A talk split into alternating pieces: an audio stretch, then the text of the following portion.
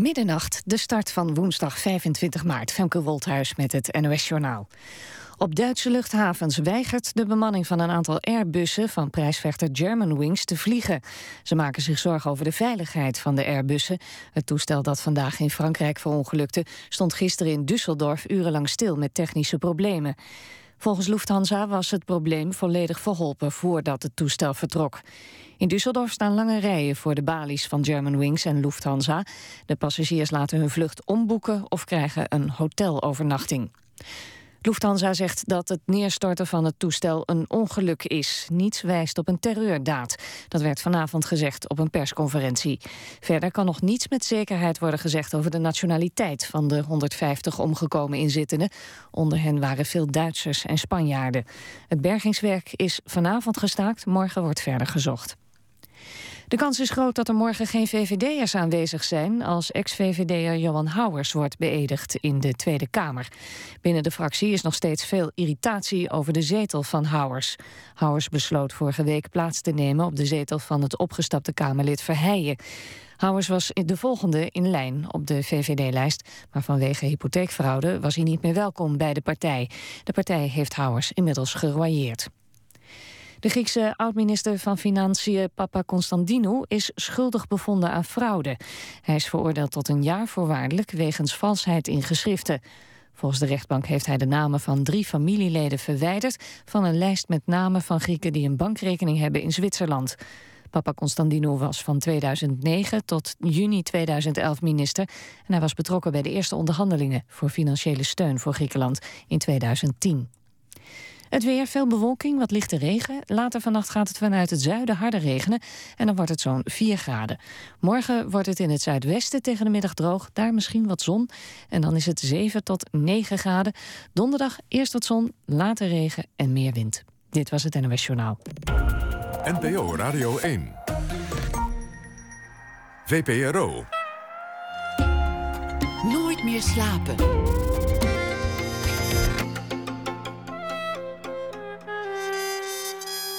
Met Pieter van der Wielen. Goedenacht en welkom bij Nooit meer slapen. De titel Beste Speechwriter van Nederland en van België, I Have a Dream, die is uh, te winnen, die titel. Maar hoe staat het eigenlijk met de kunst van het speechen in Nederland en België? Een onderwerp na één uur. En dan gaan we het ook hebben over Prince, want er is een kluis met honderden, misschien wel duizenden onbekende nummers en opnames. Die kluis bestaat. Hij is in Minneapolis, maar gaat hij ook open? Ook dat na ene. Maar we beginnen met Rick Zaal. Zojuist, twee minuten geleden, 70 jaar oud geworden. Proost. Een uh, ja. glas.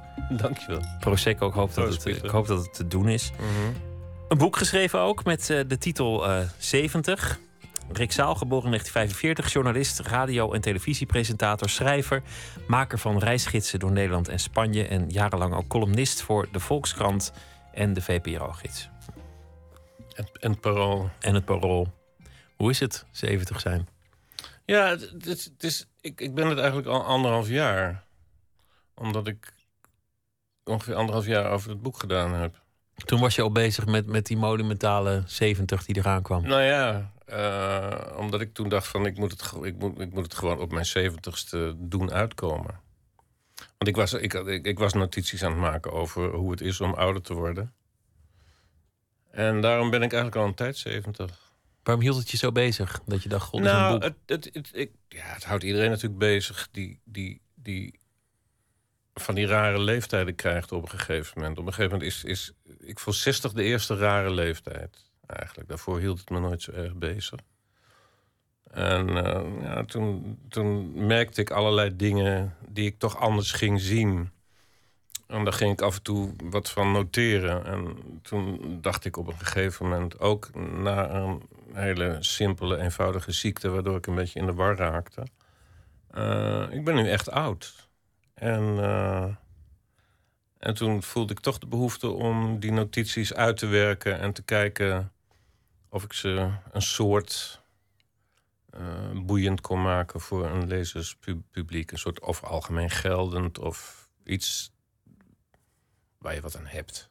Ik heb me laten vertellen dat je 49 en 59 wel groots vierde. Met, met veel vrienden en bekenden. Maar dan de ronde getallen weer niet groots vierde. Dat dan weer in een kleine kring. Sober. puur snobisme. Ja? Alt- altijd weer iets anders willen. Anders dan de rest, dat dan is het. rest. Ja, zoiets moet het zijn geweest. Ik weet het niet. Het had niet zo verschrikkelijk veel betekenis. Ik, ik vierde verjaardagen niet echt eh, vaak. Dus toen dacht ik af, af en toe eens in de vijf jaar. Maar dan lekker niet als ik 50 of 60 ben, maar 49 en 59. Dat leek me wel leuk. Ben je bezig met de dood? Ja, zeker. Ja, vooral omdat ik, de, de, om- omdat ik, omdat ik vond, toen ik die notities aan het schrijven was, dat ik eh, daar toch iets over moest opschrijven dat enige zin had voor mijzelf en voor een heel klein stukje wereld. Ja. Maar ik, de mens is natuurlijk hele, zijn hele leven bezig met de dood, toch? Nou, weet ik niet, maar op een gegeven moment wordt het vrij, vrij concreet. Hè? Dan, als je nu een hond neemt, dan, dan kun je de vraag stellen: ga ik, ga ik die hond nog eh, laten inslapen of, Ja. of, of gaat hij mij laten inslapen? En, en als je een auto koopt, dan zal het misschien wel je laatste auto zijn als het een beetje een goede auto is. Nou, dan moet het wel een hele Nee, goede auto zijn. Nee, het is een heel raar besef. Ik bedoel, ik, bedoel, had eigenlijk een. Ja. ik had eigenlijk een. eh, eigenlijk als, als mot- motto. Maar ik vond het net iets te lollig. Eh, mijn, mijn, mijn, vrouw die, die zei af en toe gekscherend: Het einde is nabij. En ik dacht, dat vind ik ook wel een mooi motto voor het boek. Maar ik vond het ook iets te lollig. Dus heb je, heb je daar een ik blik op, op dat einde? Een hoe, je, hoe, je dat, hoe je dat zou willen? Of, of, eh, Nee, ik weet alleen eh, dat ik, dat ik een, de eindes van, van mensen die ik heb meegemaakt, ja, die lijken wel op een einde zoals ik het misschien zou, eh, zou willen. En een einde dat een heleboel mensen graag willen, dat je in één klap omvalt of dat je in je slaap doodgaat, dat lijkt me vreselijk. Nou, in je slaap is toch wel een. eh, Ja, voor jezelf. Zachtaardige het- dood? het- Ja, het is heel zachtaardig, maar het is, eh, het is, het is zo raar. Het is, je bent opeens weg. En het is voor eh, je naasten is dat... Ik heb het één keer meegemaakt met een vriend. Dat is heel lang geleden. Toen was ik 40 en hij ging dood toen hij 46 was. En ik ben daar heel erg lang van overstuur geweest. Iemand is opeens uit je leven. En ja, dat hoort niet. Dus je moet toch een soort afscheid van mensen kunnen nemen. En dat heb ik van een aantal mensen gelukkig wel kunnen doen. En ik heb ook gemerkt dat die mensen daar eh, ja, plezier in hebben gehad. Nou, ik las. Ik Dus las wacht even, wat je, ja. wat je eigenlijk zegt is... eh, eh, het lijkt zo'n ideaal plotseling overlijden... maar je hebt het zelf meegemaakt bij naast... en dat heeft je zo geraakt dat je denkt... nou ja, doe maar wel die aftakeling, wel die aangekondigde dood. Ja, Wel met z'n allen om dat bed voor, eh, nou ja, voor een spuitje of een laatste, laatste snik. Nou ja, en ook nog voor. eh, ik, ik, ik, de- toevallig deze week schrijft eh, Albert de Lange in zijn eh, column. Oh, dat is mijn telefoon. Zal ik die even uit, uitzetten? Ja, dat gaat het hele uur door, want Ja, je, bent, je wordt gefeliciteerd. Ja, nee, Ja. Ik, ik- het is zo'n hele oude on, on, onderwater Nokia. Als ik deze laat zien aan... Even kijken hoor, sorry, ik moet hem even uitdoen. Als ik deze laat zien aan mensen beneden de 20... dan schieten ze echt verschrikkelijk in de lach. Oh, nou, de- deze heb ik ook nog gehad. Oh, Die was, die was toen best hip, ja, in, toen wel, in ja. 1998. Maar, eh waar hadden we het over? Oh ja, over, die- over doodgaan en, en plotseling versus eh, langzaam. Ja. Albert de Lange, zo heet hij toch? Ja, die, die een column in, in het Parool. Die, hij schrijft, hij, hij, hij heeft een aangekondigde dood. En dan schrijft hij elke week, geloof ik, over eh, hoe dat nou met hem gaat. En deze week had hij... hij zei ook, het is raar misschien... maar eh, het is een van de mooiste jaren uit mijn leven. En ik kan mij daar iets bij voorstellen. Het voorbereiden op de dood, dat Ja. dat een mooi jaar kan zijn. Ja. Hoe zie je dat voor je? Nee, dat, dat, dat, dat zie ik helemaal niet voor Nee, ik bedoel niet voor jezelf, maar, maar wa- eh, waarom kan je je voorstellen dat het een mooie, mooi jaar is? Nou, omdat ik het meegemaakt heb met... Nou, ik ben met mijn vader, die, die heeft geloof ik 2,5 jaar over gedaan om do- dood te gaan. Nou, dan ben ik nog wel nader tot hem gekomen. Ik ben nog, nog, nog met de familie eh, op reis naar Barcelona. Dat wou ik een keer zien. Dat vond ik ook leuk om hem dat te laten zien, omdat ik die stad goed ken. Met een vriend van me die eh, heel, op hele jeugdige leeftijd is overleden. Zijn we nog naar Normandië geweest. Was ook heel gezellig.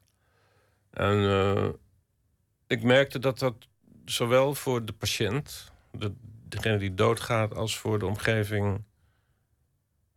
Ja, heel prettig kan zijn. Afgezien van de ellende, pijn, uh, rare medicijnen, geen uh, raar opgezette kop, allerlei, allerlei dingen die erbij de, komen. De pijn en de aftakeling, dat is natuurlijk, dat is natuurlijk vreselijk, maar het afscheid nemen, dat, dat biedt, biedt voordelen. Je schrijft ook dat je, want, want je noemt eigenlijk allemaal lessen die, die je hebt geleerd in je boek. Eigenlijk van wat er verandert als je 70 wordt. En een van de dingen is dat je ook niet meer per se in het harnas strijdend in het bed uh, de liefde bedrijvend op een, uh, op een jongere vrouw hoeft te sterven. Oh, ja, ja. Je, je, omschrijft het iets, iets platter. Nou ja, dat was een soort uitdrukking van, van, van uh, ja, aankomende pubers, 13, 14, 15. Dat, leek ons, vooral omdat dat die generatie van mij echt seksueel nauwelijks enige opvoeding heeft gehad. ja, dat je tijdens het liefdesspel dood zou gaan, dat leek ons, terwijl we het nog nooit hadden gedaan, leek ons daadwerkelijk uh, toppunt.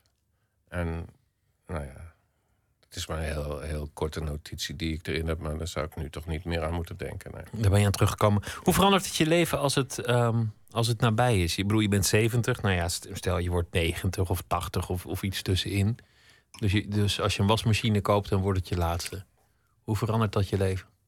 Nou, die wasmachine, die verandert mijn leven helemaal niet. Natuurlijk. Nee, maar het besef dat, dat, er, dat er niet veel tijd meer is.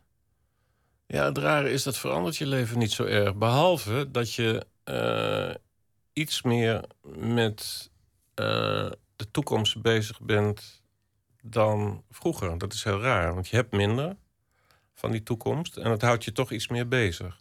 Omdat je weet dat het einde nabij is. En dat, dat je denkt van, nou, moet ik dan nog dit doen? Moet ik dan nog dat doen? En uh, hoe moet ik uh, dit regelen met mijn kind, met mijn vrouw? En nou ja, dat soort dingen. Dus je, dat houdt je meer bezig dan wanneer je jonger bent.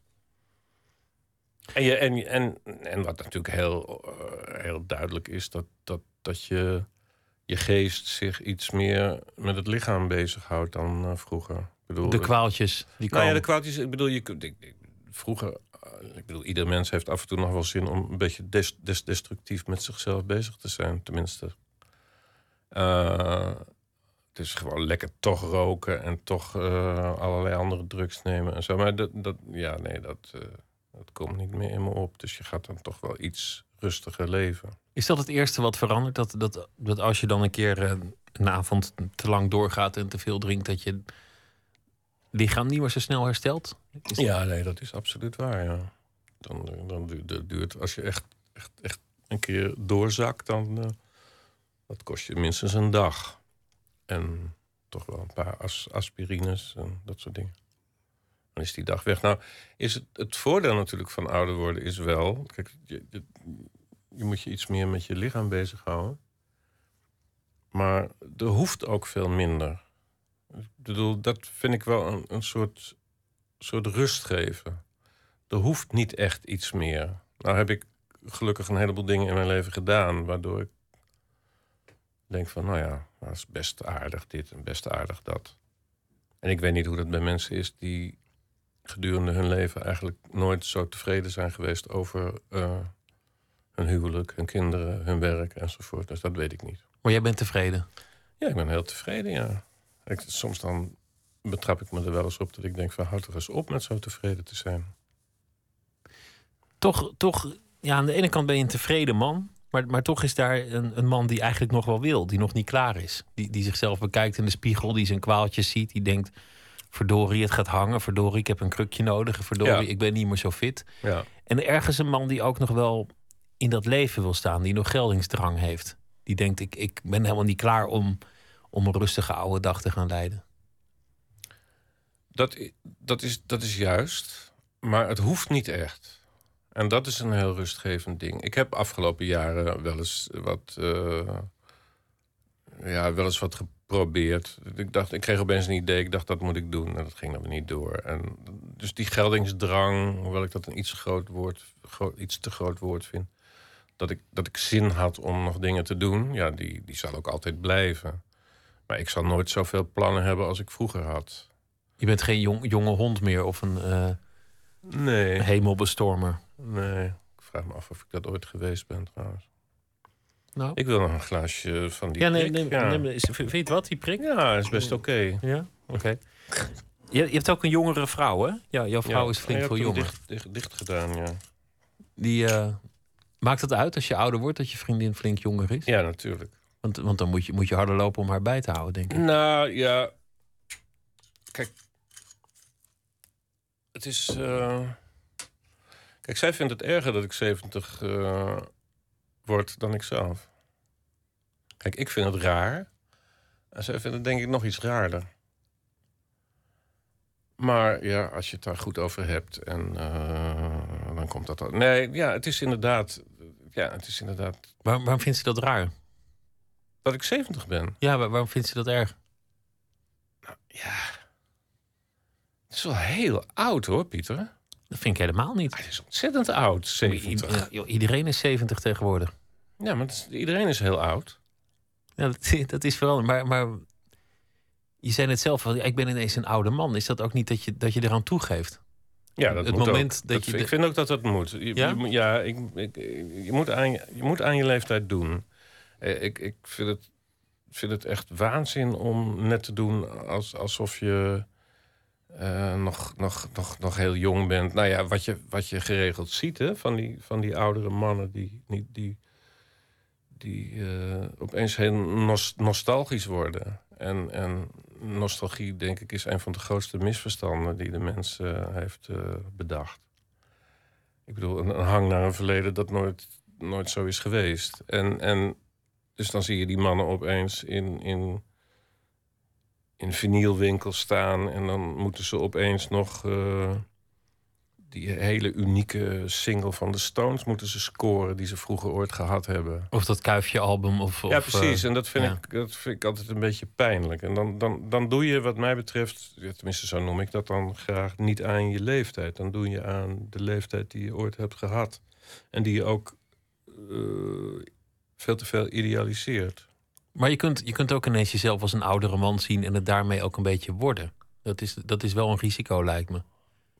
Ik denk dat mijn vrouw daar een beetje moeite mee heeft. Dat ik dat, nee, maar dat heeft ook te maken omdat ik. Kijk, het is natuurlijk ook wel heel komisch. Om, wat ik daarnet ook zei, ik ben eigenlijk al anderhalf jaar ze- 70. En nu dit boek uit is, eh, kan ik nu langzamerhand dat afbouwen. En, en op een andere manier ze- 70 zijn. Je kijkt heel. eh, nou, ik zit, eh, ik zit na te denken over, Onbegrijpend. Ja, maar ja, ik, ik ben ook nog geen 70, dus, dus ik kan het ook nog niet begrijpen Mhm. misschien. Je, je noemt ook welke muziek je eh, zou willen draaien. Bach is belangrijk in je, in je boek. Je zegt, ik ga met de jaren steeds meer naar Bach luisteren. Ja. Mijn muzieksmaak komt steeds meer tot essentie. Een andere artiest die je ook noemt, een, een ander liedje dan dit liedje, is Dr. John uit Ja. eh, eh, New Orleans. En je wilde een ander liedje, maar daar dacht je van, goh, ik zou dat wel willen luisteren op mijn... Of laten luisteren, want zelf hoor je Bedoel je, ik waarschijnlijk wilde niet. een ander liedje? Nou, wij, wij draaien straks Oh, dat weet ik niet. Ik weet niet wat jullie draaien. Jij had Back to New Orleans, geloof ik. Walking Back to New Orleans, ja, ja. En wat gaan jullie draaien? Kingdom of Isness. Nou Dat ja, ken ik niet eens. nou, we gaan luisteren.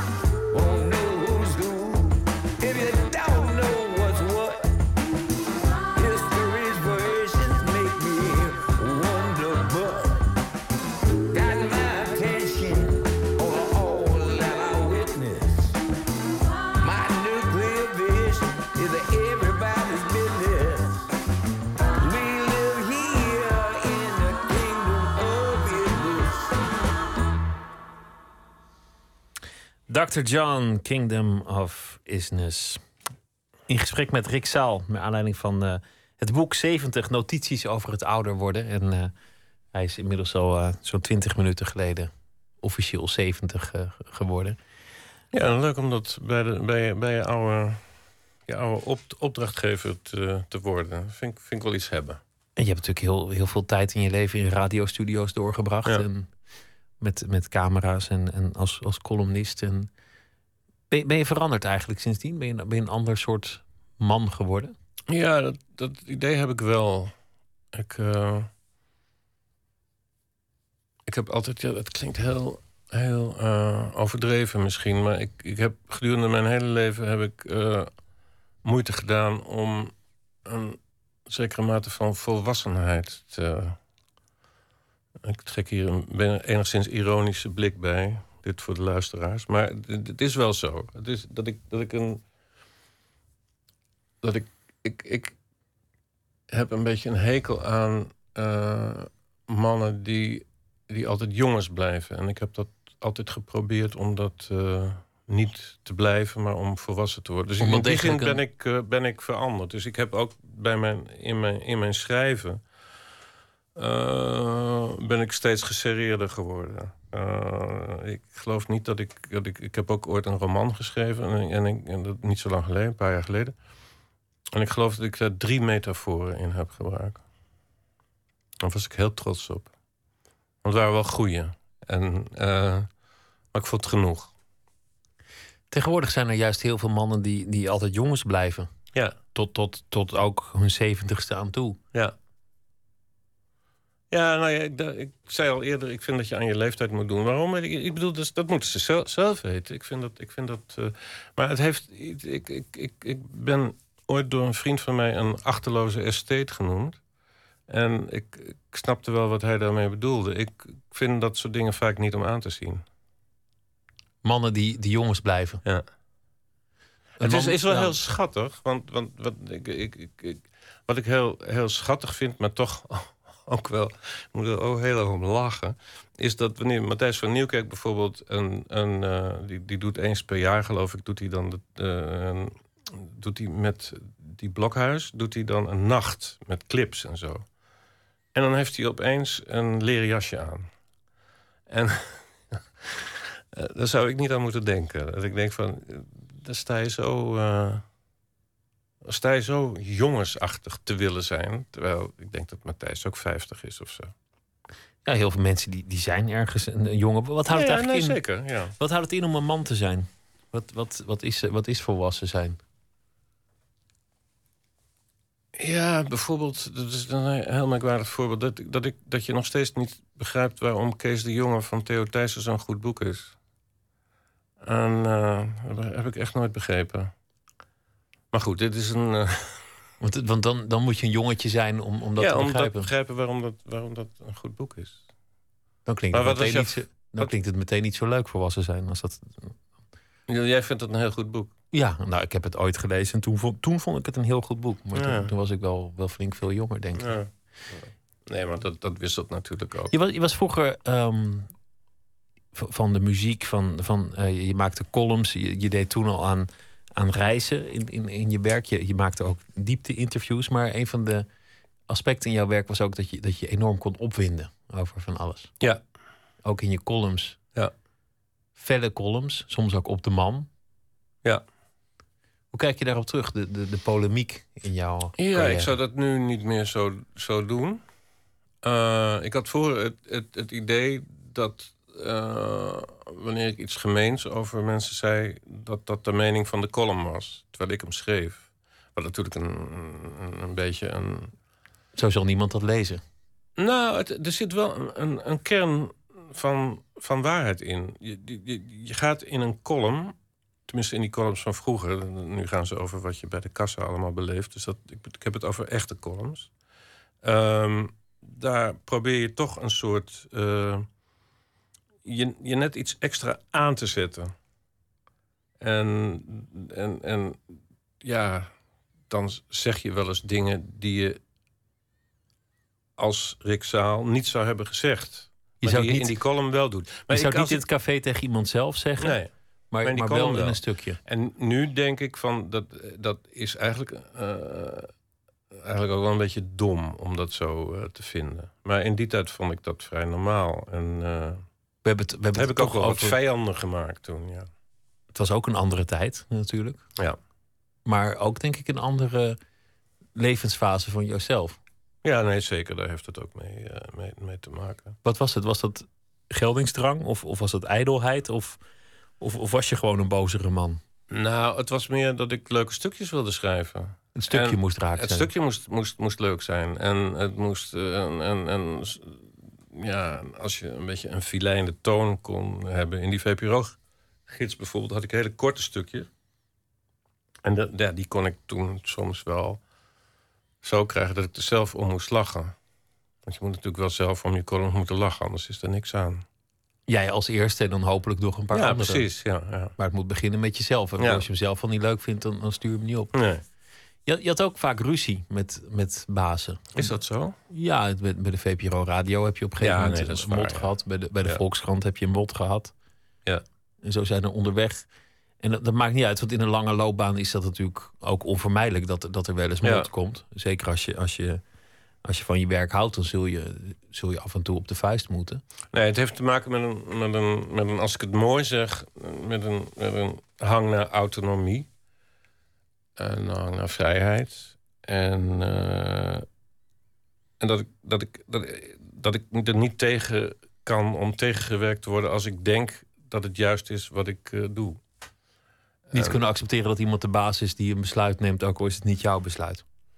Nee, maar ik heb sowieso nooit tegen bazen gekund. Dus daarom was het In bij die, al. die VPRO vroeger was wel fijn. Want dan, dan, dan we besloten dat allemaal met z'n met z'n allen. Dat was een periode waarin eh, programmamakers de baas waren over de programma's. En dat is nu al lang niet meer zo.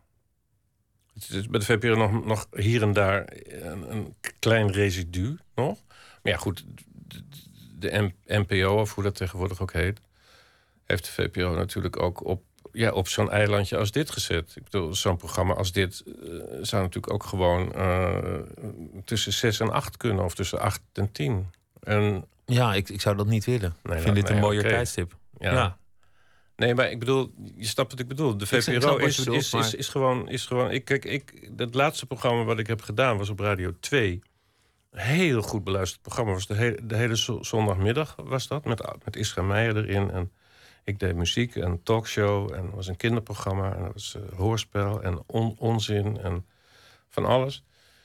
En dat Radio 2 was ideaal daarvoor op de zondag. En de baas van de VPRO, Jan Haasbroek, die, eh, ja, die zei... Nee, Radio 2, dat is niks voor ons. Dat is moet toch meer een populaire zender. Dus we gaan naar Radio 5. Nou, dat was alleen maar op de middengolf en daar luisterde geen mens naar. En toen ben ik weggegaan.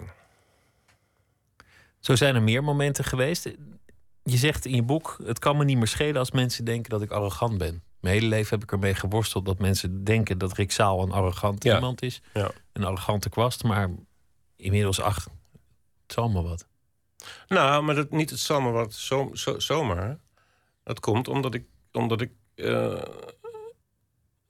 omdat ik mezelf niet arrogant vind.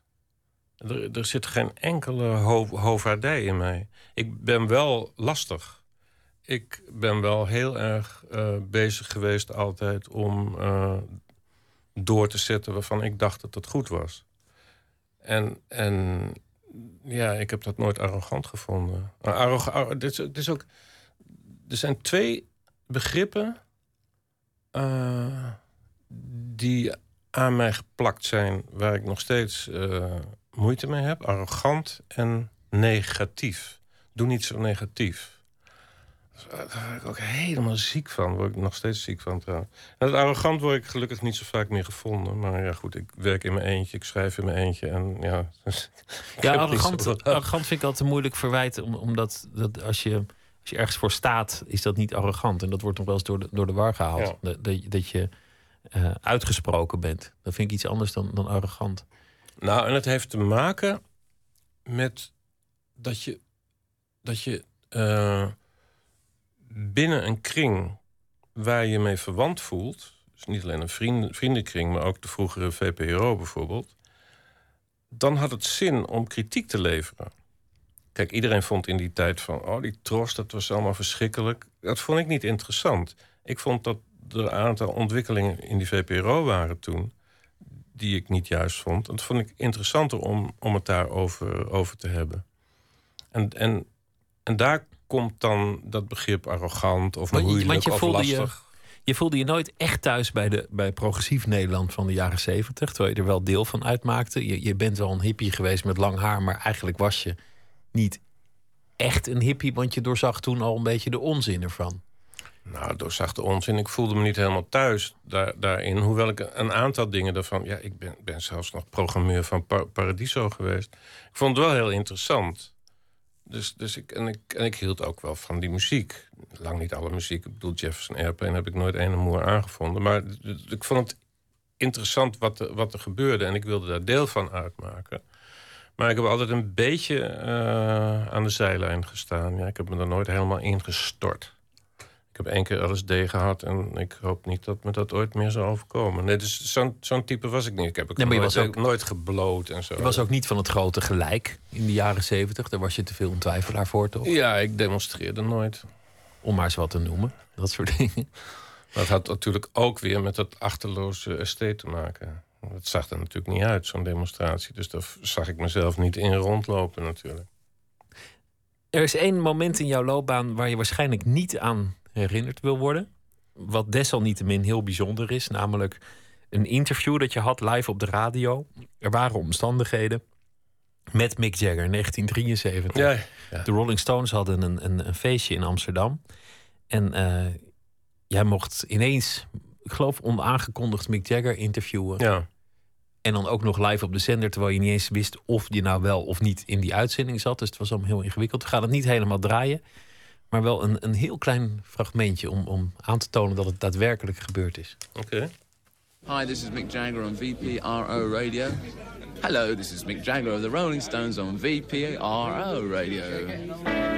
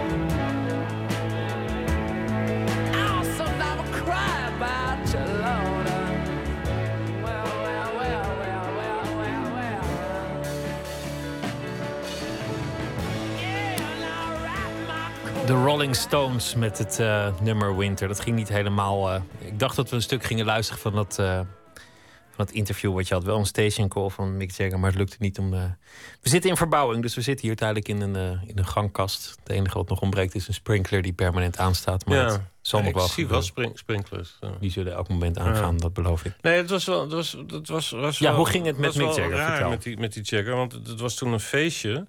Ze, hadden, ze waren toen begonnen met hun eigen label, met die, met die grote mond, eh, met die tong. En, eh, toen, het was in Amsterdam, in het Li- Lido, naast het huis van Harry Mulisch on- ongeveer. Daar was toen een feest voor, eh, dat heette toen niet BN'ers, maar dat heette de Jet Set. Oké. En Jet Set was daar en die had een feestje. En Jan Lemvering, die toen bij de VPRO werkte, die liep daar rond en die deed dan gewoon van die interviews. En boven was, het, eh, was, was de kleedkamer. En op een gegeven moment kreeg ik te horen eh, dat ik daar welkom was. En er werden allemaal snoeren naartoe gebracht en, en een microfoon. En we konden live in de uitzending konden we met Mick Jagger praten. En toen werd ik op een tweezitsbankje naast Mick Jagger eh, neer, neergezet. Ik had me totaal niet, niet, niet voorbereid, maar ik vond het wel leuk natuurlijk. En eh, hij was ontzettend schattig en lief en aardig. En eh, dus toen vroeg ik wat over die eh, nieuwe plaat. Goat's Head Soup was toen net uit. En eh, nog, nog, nog een paar dingen. Maar na twintig minuten had ik eigenlijk helemaal geen vragen meer. Ik dacht, ja, wat moet ik die man nou in godsnaam nog vragen? Eh, Hij bleef wel vriendelijk hij zitten. bleef ontzettend vriendelijk zitten. En, En en, hij, hij, ja, hij leek ook wel bereid om een en ander te antwoorden. Al hoorde je ook bij hem wel de vertwijfeling toeslaan van... Zullen we gaan? Of- Nou, het viel me uiteindelijk. Ik heb er nooit meer naar durven te luisteren. Tot ongeveer een jaar of twee geleden. Toen, toen het op, de, op, de, op, op het VPRO-archief is gezet, op die site. Heb ik toch eindelijk maar weer eens durven te luisteren. En het viel eigenlijk wel mee. Dat is natuurlijk vaak zo met, met die dingen. Het was een soort klein traumaatje voor me. Dat ik dacht van, oh mijn god, had ik eindelijk de kans om die man te interviewen. En heb ik dat eh, er heel slecht van afgebracht. Maar heb jij het gehoord? Ja, ik heb het gehoord. Het viel Het- toch wel mee? Het viel wel mee. Het, het- maar er, er zat, eigenlijk was de vertwijfeling meer aan jou te horen Ja, dan, precies. dan, Ja, ja. dan aan iets anders. En, en ik denk dat niemand nu nog de kans krijgt om op een bankje midden in allerlei feestgedruis waar ook mensen langslopen te zitten en een, een half uur live op de radio met Mick Jagger te praten. Nee, dat is, dat is waarom het zei. Ja. dat, dat zal niet meer gebeuren, Nee, denk nee, ik. nee. Hoe zou, hoe zou de jongere versie van jezelf tegen jou nu aankijken eigenlijk? De, de, de jongen die je was met, met lang haar en een, en een leren jackie. Die jongen die je niet meer wil zijn. Zoals ik toen, toen was. Ja, of misschien nog wel jonger zelfs. Nou, ik, ik, ik, heb niet, ik heb niet het idee dat, dat. Ik begrijp de vraag niet, sorry. Hoe zou, stel dat, fictief hè, Ja. dat, dat jouw jonge man, de, de, de Rick Zaal van eh 21, Rick Zaal van 70 zou zien zitten. Wat zou die denken? Eh, ja, dat, vind ik geen vraag. Daar, kan ik toch niet op antwoorden. Nou, je, je was er zelf, je, je weet toch hoe je was toen je zo was. Je weet toch wat je idealen waren. Hoe je, hoe je dacht over ouder worden toen je 21 was. En je weet hoe je nu bent. Dus Eh, nee, ik, kan er, ik, ik heb geen fan- fantasie genoeg daarvoor, voor, de- voor die vraag.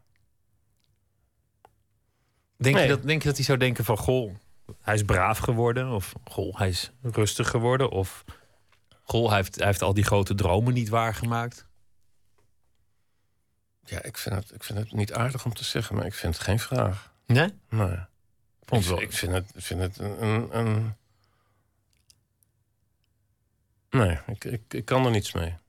Nou, dan, dan proberen we gewoon een andere vraag. Ja, lijkt me goed. Een van de risico's van ouder worden is, is ook een, een zekere mate van verzuring. Hoe hou je die buiten de deur? Mm, ja.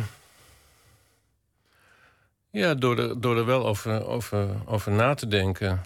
Eh, ja, verzuring vind ik niet echt het, het, het woord. Wat ik wel heel sterk heb, is dat ik af en toe wel denk van... ik pas helemaal niet meer in deze tijd. Ik vind het zo raar. En dat, dat is omdat we nou toevallig hier, eh, hier zitten... eh, dat je bij de media, ook bij kranten... eh, niet meer de baas bent, maar dat managers de baas zijn over jou. Dat jij, dat jij, dat jij hier in een, in een, in een, in een hok moet zitten waar je eigenlijk liever niet zou zitten, omdat je liever ergens anders zou zitten, maar daar ben jij niet de Nou baas ja, over. Dat, dat is nu omdat er een Nee, verbouwing zeg, is. Zeg, zeg, zeg nou maar eerlijk. Nee, ik heb het net ook eerlijk op de radio gezegd. Maar het is omdat het een verbouwing is. Dus ja. Nee, maar je zou toch liever in Amsterdam in de Smit zitten... dan hoef, hoef je niet elke dag naar Hil- Hilversum te rijden. Nee, maar goed, de, de, de programmamakers gaan niet meer over, over programma's. Managers gaan daar uiteindelijk over. Managers gaan erover waar je, eh, op welke zender je moet zitten... en wat je daar moet doen. En eh, hoofdredacteuren van kranten die besluiten voor eh, verslaggevers... voor columnisten zelfs, eh, wat voor soort columns ze moeten schrijven en zo. En je zou kunnen zeggen dat ik, dat ik, dat ik daarin niet meer zou passen. Dus, dus dan zou ik misschien toch nog. nee, op de, nee op ik, ik probeer heel erg om die vraag die je daarnet stelde... Dat, hoe de 21-jarige Rikzaal naar de 70-jarige Rikzaal kijkt te beantwoorden... maar dat lukt me toch eh, niet. Nee, maar die, dus die, die tijd waarin ik nu niet meer pas... daar wil ik natuurlijk nog wel in leven. Dus ik wil nog wel iets doen. En dat zal steeds moeilijker worden. Omdat ik toch een lastig iemand ben. En ik wil de baas zijn over dingen die ik maak. Dus als ik een column wil schrijven voor een krant... dan wil ik de baas zijn over die column. Dan wil ik over, eigenlijk over elke komma gaan. Nou, dat, dat, die tijd is er niet meer. Wanneer ik een, een radioprogramma zou maken... dan wil ik ook, ook, ook dat programma zo maken... dat ik ook de baas ben over dat programma. Maar dat, is- dat is heel interessant wat je nu zegt. Omdat als ik, als ik de verhalen hoor over hoe het ging in de jaren zeventig... Dan, dan, dan hoor ik dat aan, denk ik van... dat waren nog eens tijden. Aan de andere kant snap ik ook wel dat het niet meer kan. Waarom denk je dat het niet meer kan? Nou, dat, dat weet je wel, toen was het zo van, van je gaat een paar weken op reportage zonder dat je precies weet waar je mee terugkomt. En, en dat werd door de omroep gewoon toegestaan en betaald. En ja, die, die tijd is niet meer. Dat is gewoon niet meer van deze tijd. Maar waarom het- niet dan? Nou, omdat, omdat er concurrentie is van, van, van andere media. Dus de budgetten die zijn lager, Was, om maar eens wat te noemen. ook concurrentie van andere me- media. Het is, het is echt, het is echt, het is echt raar dat, je, dat jij ervan uitgaat dat dat nu niet meer kan. Nou, het is een, een praktisch gegeven dat het niet meer kan. Dat als je Jawel, maar het is, dit, het is raar dat je daar ook mee akkoord gaat. dat is ook pragmatisch. Nou ja, goed. Maar het, wat ik interessant vind, is dat je dus als. Ehm, dat je nog heel veel wil. Dat, dat je ook helemaal geen zin hebt om, om jezelf buiten de maatschappij te plaatsen. Maar eigenlijk wil je strijden tegen iets. Maar je ziet ook dat die strijd niet te winnen is. Nee, maar ik wil niet strijden. Ik, ik, ik, ik, eh, ik doe af en toe verslag van hoe het nu is. In, in dat boek tenminste. In het Mhm. dagelijks leven trouwens ook on- on- ongeveer. Hoor, doe ik de verslag van. Ik strijd er niet tegen. Ik heb ook soms het idee... eh, als er iets niet doorgaat wat ik heb voorgesteld... want dat is de afgelopen jaren nog wel eens gebeurd... Ja, dat ik eigenlijk een zekere mate van opluchting voelde. Van eh, ja, dat ik het ook niet hoefde te doen. Omdat ik bang was dat ik toch weer in een soort paspartout terecht kwam waar ik, waarin ik niet paste. Dat is eigenlijk wa- waar we het eerder over hadden. Dat, toen noemde ik het geldingsdrang. Jij zei dat is misschien niet het goede woord. Maar dat je aan de ene kant denkt: ik hoef niet meer zo nodig. Aan de andere kant heb je nog steeds wel honger, zin, ideeën. Wil je gewoon nog wel meedoen? Ja, ik, kan er niet. Kijk, dat, dat hoofd gaat door en dat heeft af en toe nog, eh, heeft af en toe nog ideeën, plannen. En ja, dan wil je daar iets mee doen. En daarom, eh, nou, sinds ik hier uit Hilversum ben vertrokken, heb ik me eigenlijk teruggetrokken in het schrijverschap. Allerlei soorten schrijverschap. Mhm. gidsen en een roman en dit. En dat bevalt me eigenlijk het beste. Dus dat kan ik nog doen. Ik kan een volgend boek bedenken. Dat is iets waarin je, waarin je eigenlijk niet echt een baas hebt. Ja, misschien een uitgever, maar je kunt alleen werken. Ja. Je hebt eh, een gids gemaakt door Spanje, Ja. een, een, eh, een so- soort reisgids. Daarna heb je een, een gids gemaakt door Nederland, de mooiste plekken van Nederland. Een, een persoonlijk samengestelde lijst van echt alle hoeken. Nee, daarvoor heb ik zelfs nog een, een heel dik boek dat heel Nederland heet. 1300 pagina's. Met, met dan bijvoorbeeld gelovige gebouwen, eh eh, polders. Nee, nee, nee, dat is, dat, dat is, Dat is de latere. Dat is, dat is een later boek, ja. Een enorm werk. D- daarin zie ik eigenlijk ook een andere kant van jou, namelijk de man die gewoon alleen erop uit wil trekken. En, en met heel veel opmerkzaamheid. Ja, en niet op een journalistieke manier heb ik het gedaan. Dat is, dat is ook, dat heb ik, dat, dat bedacht ik later ook. Dat ik, eh, kijk, je ziet wel meer reis, reisverslagen van mensen. Want die, die, die gidsen van mij zijn, zijn, zijn zo half, eh, half literair, half gidsen. Dus van wel waar je linksaf en rechtsaf moet, maar ook wel iets meer over Velasquez dan in normale gidsen.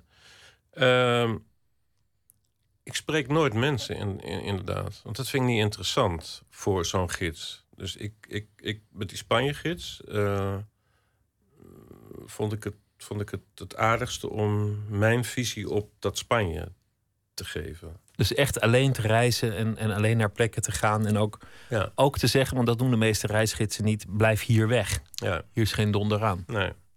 En ga hier naartoe. Heb je eigenlijk met Nederland altijd een, een dubbele verhouding gehad? Want je, want je wilde aan de ene kant cosmopoliet zijn. En, en je wilde vaak en veel weg zijn. Dat is ook gelukt. Je Ja. was vaak en veel weg. Ja. Tegelijk hield je enorm van Nederland. Want je kent als geen ander de hoeken die de moeite waard zijn. ja. Maar wat was de vraag ook alweer? Nou, Of of, je, of, je, of dat een keuze is geweest. Of je, of je of een soort moeite had met Nederland. Je wilde er zijn, maar je wilde er ook niet zijn. Je wilde er altijd weg. Je had moeite om er weer terug te komen. Je vond de mentaliteit niet leuk. Jawel, maar uiteindelijk ben ik eh, een overgehaalde Nederlander. Daar is niks aan te doen. En eh, als, ik, als ik dan uit... eh, dat ik daar het vaakste ben geweest... uit Spanje terugkwam in Nederland... en dan weer in een Amsterdamse tram kwam... en dan echt werkelijk ongelooflijke brutaliteit... van de Amsterdamse tramconducteurs eh, merkte... En dan op de fiets was. En een ongelooflijke brutaliteit van de Amsterdamse fietsers. Na drie dagen deed ik het zelf ook. Dan pas je er ook. Want ja, het is ook Ja. de cultuur waarin je bent opgegroeid. Ga je weer eh, net zo raar as assertief en brutaal gedrag eh, vertonen. Was, was het toen je jonger was een wens om, om er weg te gaan? Om, om echt in Spanje te gaan wonen? Nee, nooit. Nee, Nooit. nee nooit. Nou, ik heb wel erover over gedacht, maar... eh, nee, dat leek mij toch uiteindelijk niet zo verstandig. Dus gewoon veel erop uitgaan. Je noemt ook een aantal tips om, om de tijd langer te laten duren. Om, om de tijd van ja, leven. dat heb, ik, dat heb ik toen inderdaad gemerkt. En ik heb daar, oh, dat is ook wel heel grappig. Ik, ik, ik, eh, ik heb het daar met eh Caroline Visser, die, die natuurlijk ook heel vaak in haar eentje reisde. En een ander soort boeken heeft geschreven dan ik, over gehad. En Caroline die had datzelfde. Dat je hoe eh, meer reisjes je maakt, hoe langer het leven duurt. En dat komt om- omdat je bijvoorbeeld dan in december van een jaar terugkijkt op een reis eh, in januari van dat jaar. En dat is dan negen reizen geleden. En dat lijkt dan vijf jaar geleden. Dus dat is volgens mij een goede tip voor mensen die, eh, die, dat, die dat kunnen. Die een soort leven hebben waarin dat kan. Zoveel mogelijk kleine reisjes maken. Niet, niet jaar. hele grote reizen, niet nee, de grote wereldreizen. grote, nee. Nee. Echt eh, drie dagen, vier dagen, vijf dagen. Misschien een week. En daar heel veel van. En dan kijk je inderdaad terug op een reis van zes, zeven reizen geleden. En dan, ja, dan denk je van, ach, dat is toch jaren geleden. En dan duurt het leven langer. En dat is dus helemaal in tegenstelling tot wat Douwe Druisma ooit in dat prachtige boek heeft geschreven. Dat, het- De tijd steeds dat, sneller dat gaat. je, hoe, naarmate je ouder wordt. Ja. je schrijft dat je steeds meer van de natuur bent gaan houden. Dat je vroeger peterselie in de soep al genoeg natuur vond. Ja. En, en dat dat ineens kwam. Hoe kwam dat?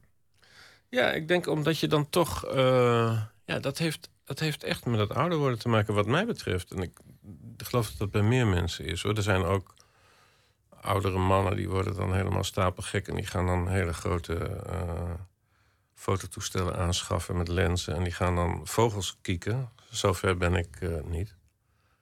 Maar op een of andere manier verandert de wereld zo, wordt die misschien wel kleiner, eh, waardoor je, eh, ja, waardoor je meer, meer die blik op die natuur krijgt. Ja, ik weet, ik weet ook niet hoe dat komt, maar het is wel zo. Misschien ook dat je rustiger wordt. Dat je, dat je er meer oog voor krijgt. Jawel, nee, dat is duidelijk. Maar, maar, hoe, maar hoe komt dat? Dat komt waarschijnlijk omdat je wereld. Ik denk dat het komt omdat je wereld iets kleiner wordt. En dat je daar op een gegeven moment ook vre- vrede mee eh, hebt. Dat je dus ook denkt van, eh, ach, ik, ik, ik hoef eh, niet meer naar New Orleans. Ik hoef niet meer naar Buenos Aires. Ik vind het ook wel prettig om hier, waar, ik, waar ik een klein huisje heb op het ho- hoge land, door de akkers en de weilanden te fietsen. En kijken of, of echt er nooit meer gutto's terugkomen. Vroeger maakte je lijstjes met de grote reizen die je nog wilde maken. Altijd verlanglijsten aan het maken. Dat, schrijf je ergens. En op een zeker ogenblik houdt dat op. Dan, dan lijkt dat toch minder belangrijk. Ja. Wil dat zeggen dat je tevreden bent? Nou, nou dat je, je- dat je, ja, dat je, maar dat je ook dat je je beperkingen kent. Ik heb een soort. eh, ik heb wel altijd. Ik heb wel altijd gereisd, maar nooit echt heel ver. En ook nooit heel. Ja, ik heb wel een keer een jaar in Spanje gewoond en twee maanden in Londen. En dus her en der ben ik wel geweest en heb er ook wel iets langer doorgebracht. Maar ik ben niet echt heel av- avontuurlijk.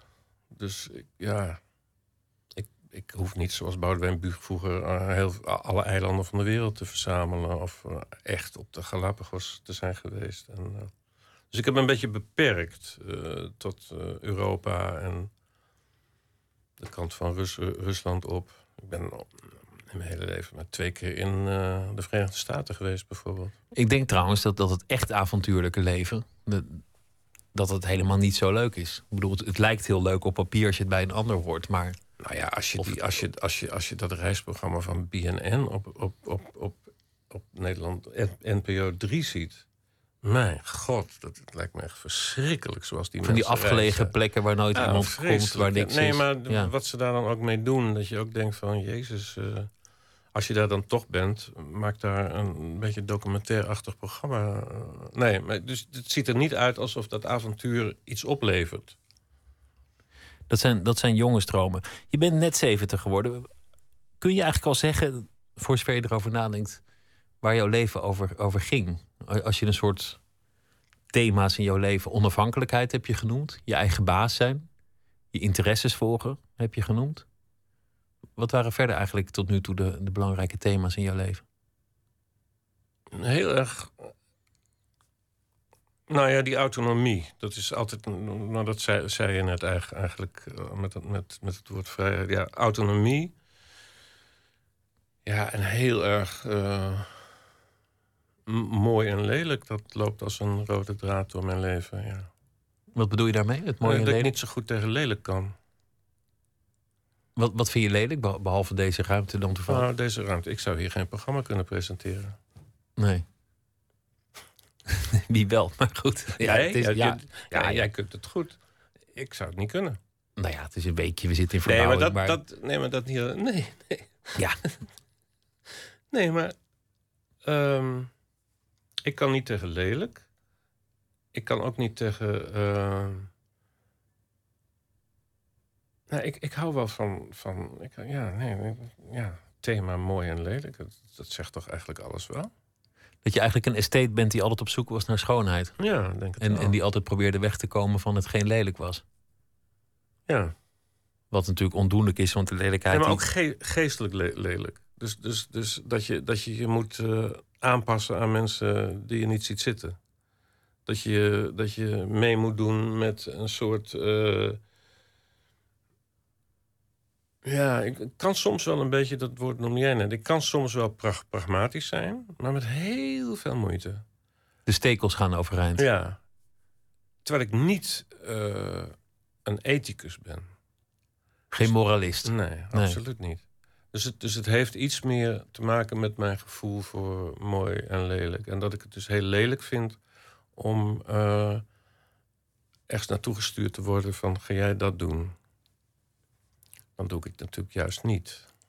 Maar dat is je redelijk gelukt. Het is je redelijk, is gelukt, Ja, dan in je leven om, om daar weg ja, te blijven. En daarom ben ik ook redelijk, re- redelijk tevreden. En, en hoe verder? Die, die, eh, de wasmachine was niet een heel groot thema, maar de duur van de wasmachine. Wat, wat zijn de grote plannen nu? Nee, ik heb eigenlijk. Ik, heb altijd wel een paar plannen gehad in mijn leven. En vroeger had ik twintig plannen en er kwamen er dan twee van uit. En dat werd steeds beter. Dan had ik nog, nog maar zes en dan kwamen er vijf van uit. Nou, Dat zijn hele gelukkige mo- momenten. Als dat allemaal lukt. En nu heb ik eigenlijk. Ja, ik heb één plan dat ik echt heel graag wil doen. En dat is dat, dat, dat, dat boek eh, over Spanje. Waar ik echt. eh, ja, de meeste lezersreacties heb gehad ooit. En dat wordt echt gezien als een, als een soort bijbel. En het heeft zes drukken gehad en ik heb het ook een beetje aangepast. Maar ik wil het eigenlijk ac- actualiseren. En eh, dat wil ik eigenlijk nog, nog graag doen. En daarna zien we wel weer verder. Ik wens je heel veel succes en dank dat je te gast wilde zijn. En een hele leuke verjaardag morgen. Of, Dankjewel. eh, deze dag. Rick Zaal, dankjewel. En het boek heet eh 70 notities over het eh, ouder worden. Zometeen gaan we verder eh, in dit programma met eh, heel veel meer dingen. Onder andere gaan we kijken in de, de schatkelders van Prince. En eh, u krijgt een verhaal van F. Starik. Die deze week elke dag een verhaal voor ons schrijft over de afgelopen dag. Twitter, het VPRO NMS. Of via de mail nooit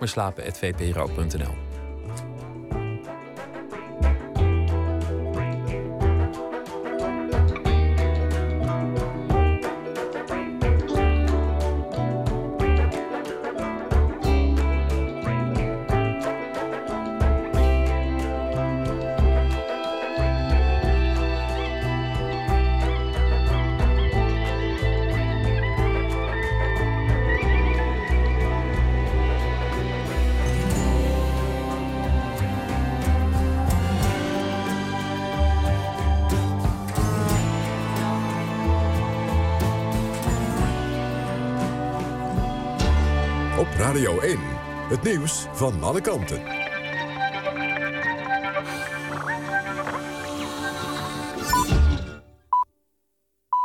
1 uur, Femke Wolthuis met het NOS-journaal. De BBC ontslaat presentator Jeremy Clarkson, dat meldt de Britse krant The Telegraph. Clarkson werd twee weken geleden geschorst nadat hij een producent had uitgescholden en geslagen. Hij had al een laatste waarschuwing gekregen vanwege vele incidenten. Clarkson liet eerder weten de omroep voor de rechter te slepen als ze hem zouden ontslaan. Vorige week boden fans ruim een miljoen handtekeningen aan om zijn ontslag te voorkomen. Het is de bedoeling dat het populaire autoprogramma Top Gear doorgaat. Radio-dj Chris Evans, een vervent autoliefhebber, zou zijn benaderd om Clarkson op te volgen. Op Duitse luchthavens weigert de bemanning van een aantal Airbussen van prijsvechter Germanwings te vliegen. Ze maken zich zorgen over de veiligheid van de Airbussen. Het toestel dat vandaag in Frankrijk verongelukte stond gisteren in Düsseldorf urenlang stil met technische problemen. Volgens Lufthansa was het probleem volledig verholpen voordat het toestel vertrok. Er kan nog niks met zekerheid worden gezegd over de nationaliteit van de 150 omgekomen inzittenden. Het bergingswerk is voorlopig gestaakt. Morgen wordt verder gezocht. De kans is groot dat er morgen geen VVD'ers aanwezig zijn... als ex-VVD'er Johan Houwers wordt beëdigd in de Tweede Kamer. Binnen de fractie is nog veel irritatie over de zetel van Houwers. Houwers besloot vorige week plaats te nemen... op de zetel van het opgestapte Kamerlid Verheijen. Houwers was de volgende in lijn op de VVD-lijst... maar vanwege hypotheekfraude was hij niet meer welkom bij de partij. De partij heeft Houwers inmiddels geroyeerd. Het weer, veel bewolking, er valt wat lichte regen. Later vannacht gaat het vanuit het zuiden harder regenen. En het wordt zo'n 4 graden. Morgen wordt het in het zuidwesten tegen de middag droog. Misschien is daar wat zon. Het is 7 tot 9 graden. Donderdag eerst wat zon, later regen en meer wind. Dit was het NOS Journaal. NPO Radio 1. VPRO. Nooit meer slapen.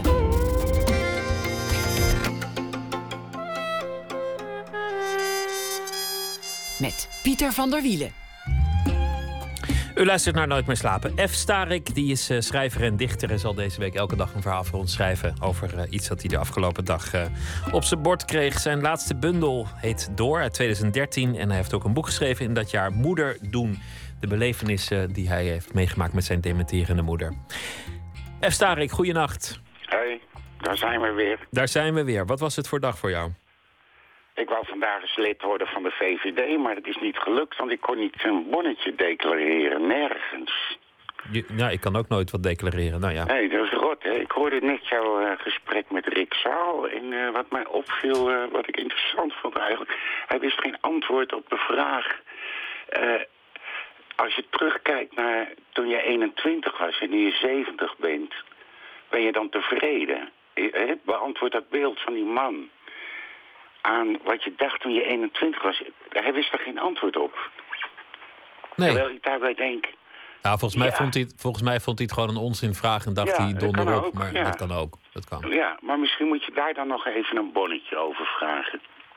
of je Ja, die vraag kan declareren ergens. ja. Bonnetjes, dat, Ja. eh, dat was weer een thema. Iemand die moest, eh, Ja, die moest er zal ik mijn vandoor. verhaal maar gewoon gaan voorlezen? Want Ja. hij is 30 woorden te lang. Oké, nou ga je gang. Het is dinsdagmiddag en ik ga moederen doen. Moederen doen. Dat wil zeggen, ik breng een bezoek aan mijn demente moeder in haar verzorgingshuis. Dinsdagmiddag en het zou de beste dag van de week moeten zijn, weer technisch gesproken. Er is een schamel zonnetje beloofd en dat vergemakkelijkt het bezoek aanzienlijk. Dan kun je in de tuin gaan zitten. Sluit moeder haar ogen en merkt ze elke vijf minuten op dat het hier heerlijk is in het zonnetje met dat windje erbij. Maar er is geen zonnetje. Dus zitten we bij moeder op haar kamer waar het zonnetje niet heerlijk schijnt en waar het windje niet waait. En vraagt ze elk, elke drie minuten of het goed met mij gaat en of ik wel genoeg werk heb. En dan vertel ik dat het goed met mij gaat en dat ik genoeg werk heb. Deze week bijvoorbeeld, moeder, lees ik elke nacht een column over mijn dag op de radio voor. Dan kun je misschien beter aan het werk gaan in plaats van hier te zitten, vindt moeder. Want aan mij heb je niets meer. Daar weet ik geen antwoord op. Ik vertel dat er vanmiddag een vliegtuig is neergestort. Een Duits vliegtuig in Frankrijk. Daar moet moeder even over nadenken. Zij is nog van de generatie die denkt dat dingen die uit Duitsland komen degelijk zijn, niet kapot kunnen en nooit zullen neerstorten. Maar daar zat jij dus niet in, in dat vliegtuig, concludeert ze dan. Ze kijkt me onderzoekend aan. Heb je eigenlijk wel genoeg werk, vraagt ze dan. Ze heeft gelijk. Beter was ik vanochtend met een Duits vliegtuig van Barcelona naar Barceloneta gevlogen over de Alpen. Dan had ik hier nu live verslag van mijn vlucht kunnen doen. Tenminste, als ik die vlucht overleefde. Mijn bezoek aan moeder, dat overleef ik altijd. Dat was het verhaal. Toch ook lief dat zo'n moeder, dat jouw moeder zich altijd zorgen blijft maken over de praktische kant. Heb je Ja. genoeg werk? Nou ja, het heeft me ook altijd ontzettend geërgerd. Omdat ze dan, eh, omdat mijn moeder ook van die Puriteinse generatie is. eh, eh, die dan altijd zegt, nou, dan begint het nu toch eindelijk wel eens wat met jou te worden. Als er een boek uitkomt, of als ik iets anders vertel, als ik iets anders uit mijn succesrijke leven aan haar oplepel, dan is er altijd de standaardreactie dat het eindelijk toch wel iets met mij gaat worden. Die hoop heeft ze toch nog wel gehouden. dan. Die hoop, Ja. die blijft altijd levend, ja. En, en iets worden, dat gaat altijd over werk, ja. Mijn moeder had altijd een, jongen, ik kan me die hele jongen niet herinneren, maar die, die, die woonde vroeger aan de overkant in de straat. En dan wordt altijd een anekdote over hem verteld. En dan mij veel betekenend aangekeken. Dus dan is het van, Ja. die is inmiddels bankdirecteur. Of die, ja, eh, precies. die heeft ja. zeven kinderen. Of die, eh, Ja, die nou zeven. zeven dat kinderen. een... eh, ja, dat is een dat productieve jongen. getal. Ik heb er maar eentje, dat is ook al niks natuurlijk, ja. Dat is niet genoeg voor Een heel eh, voor een bescheiden moeder. prestatie. Ja. Nee, moeders, moeders zullen nooit eh, tevreden zijn. F. Starik, dank je wel. Ik wens je een hele goede nacht. En eh, ben benieuwd naar het verhaal van, eh, van morgen. Tot morgen. Goeienacht. Hoi. Dag. Ze zijn met z'n drieën, ze komen uit Amsterdam. Ze zijn geïnspireerd door blues en voodoo, uit het zuiden van de VS dus. Onlangs hebben ze een tweede album uitgebracht. Shaman Night is daarvan de titel. Het nummer heet Meet Me at the Wishing Well. Hier is My Baby.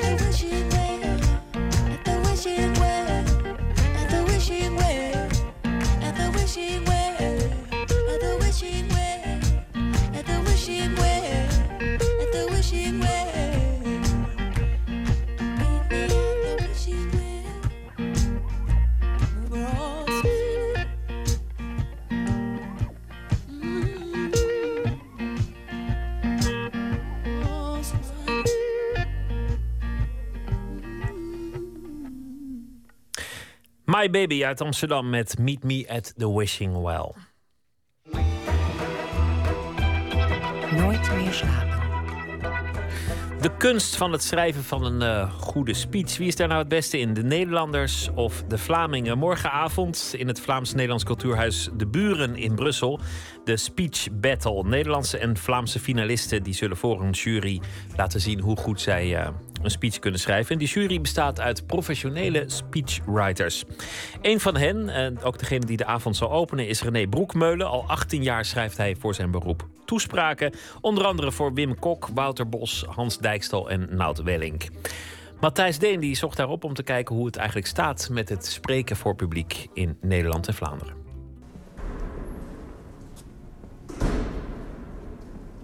Heer God, We hebben zo onze heel eigen traditie van spreken in het openbaar. gij hebt ons gezegend met allerhande neringen en welvaart. Op een heel eigen toon. En laat ons brengen goud en zilver Echt Hollands. en alle nodige en kostelijke waren van het oosten, westen, zuiden en noorden. Die vanaf de 17e eeuw toen dit gebed van de kansel klonk.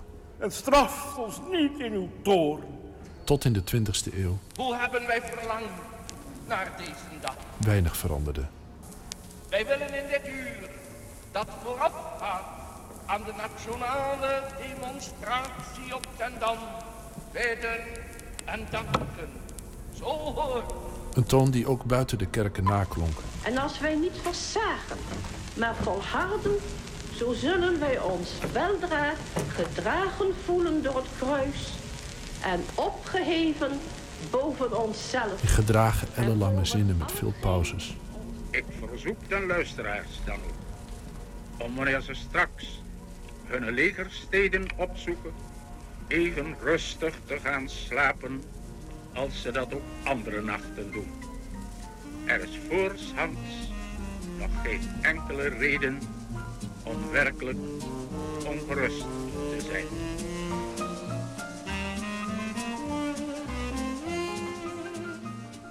De tijden zijn veranderd.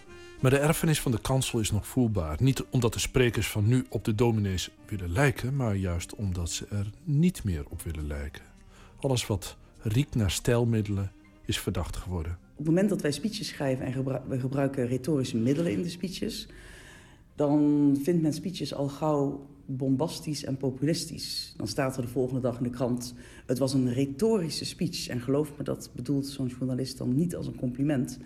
René Broekmeulen, die toespraken schreef voor bewindslieden en CEO's, merkt weerstand en onwennigheid als ze voor haar klanten eens lekker uit wil pakken. Je merkt dus dat we onze klanten daar warm moeten laten lopen. Dat journalisten daar eh, wat zurig op reageren. En dat dus gauw populistisch noemen. Omdat wij natuurlijk trucs gebruiken die zij zelf heel goed kennen. Wat we gaan doen is, wat we gaan doen is, wat we gaan doen is. Dat soort dingen. Dingen die ritme geven aan een speech. Een mooie allitererende drieslag. Tadam, tadam, tadam. In een preek vindt men het allemaal prachtig. Vanaf de kansel mag alles. Maar vanaf het spreekgestoelte mag in Nederland helaas stuk minder. En daarom hebben wij niet echt een speechcultuur. Daar beginnen we wel aan te wennen. Hè. Sinds Obama mag er meer. Maar het blijft vast. Hello, Chicago. Americans who send a message to the world that we have never been just a collection of individuals or a collection of red states and blue states. We are and always will be the United States of America.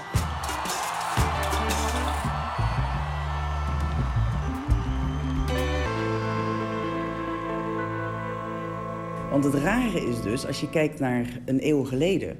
bijvoorbeeld eh, in het boek eh, De man met de witte das van Godfried Bomans... heeft een boek geschreven over de verkiezingscampagnes die zijn vader voerde... toen hij lid was van de, eerste, van de Tweede Kamer voor de KVP. Voorloper van de KVP trouwens. En die ging dan allerlei zaaltjes af in buurthuizen. En de mensen, dorpen liepen uit... Er werd langdurig ovationeel geklapt. En in de jaren 70, daar schrijft hij dan ook over in dat boek... met eh, Den Uyl en Van Mierlo en Wiegel en zo... toen kwamen mensen ook. En op een gegeven moment was het afgelopen. Is er eentje waarvan je vindt dat hij er uitschiet? Nou, er is natuurlijk één toespraak die grote indruk heeft gemaakt. Ook op het moment zelf. Eh, dat was Den Uyl in 1973, eh, zijn televisietoespraak... in het begin van de oliecrisis. Goedenavond. Gisteren heeft de regering besloten dat vanaf 7 januari benzine alleen nog op de pomp te krijgen zal zijn. Dat betekent dat voor het eerst sinds de oorlog een jonge generatie zal kennismaken met distributie aan schaarste. Het was ook niet alleen vaderlijk, maar het was ook verschrikkelijk serieus. Het was ook, we zitten in een crisis en het zal nooit meer worden zoals het was. Houdt u aan die 100 kilometer maximum op de weg. Vrachtwagenchauffeurs, houdt u aan de 80 kilometer. Wees zuinig met elektriciteit. Zet de verwarming wat lager en eerder af. Ons land verkeert in een bijzondere positie. Het was heel concreet. Dus hij had het niet over allerlei abstracte dingen als ehm, eh, energiebesparing. Nee, hij zei dat je de gordijnen eerder dicht moest doen. Hij maakte het dus heel, ja, heel concreet. Eh, hij gebruikte geen moeilijke woorden. Het was spreektaal. Eh, hij had een hele duidelijke structuur... waarin steeds terugkwam dat het crisis was... dat het nooit meer zal zo zou worden zoals het was. Zo bezien keert de wereld van voor de oliecrisis niet terug. Was het niet ook vooral omdat hij Den L was en dat daar Den L zat? Ja, ik denk dat als Van Acht toen premier was geweest... dan zou het een heel ander verhaal zijn geweest. Veel bombastischer, terwijl we dat van, van Acht natuurlijk wel accepteren. Omdat we dat dan weer mooi vinden en bijzonder vinden. Het antwoord daarop kan kort en krachtig zijn. Wij maken geen buigingen naar links en geen buigingen naar rechts. Van Acht had natuurlijk de neiging om ook met stijlfiguren te werken. Is het, is, als je zegt Den Uyl van Acht... dat we dan hier ook het begin hebben van Nederland-Vlaanderen... als het gaat om stijlen die tegenover elkaar staan? Ja, ik denk dat Van Acht een wat Vlaamse stijl had. Ik heb er zelf op school gezeten, op de middelbare school. Vlamingen generen zich niet om mooie en moeilijke woorden te gebruiken. Dat past bij de cultuur. Ze gaan er ook van uit dat iedereen die mooie en moeilijke woorden kent.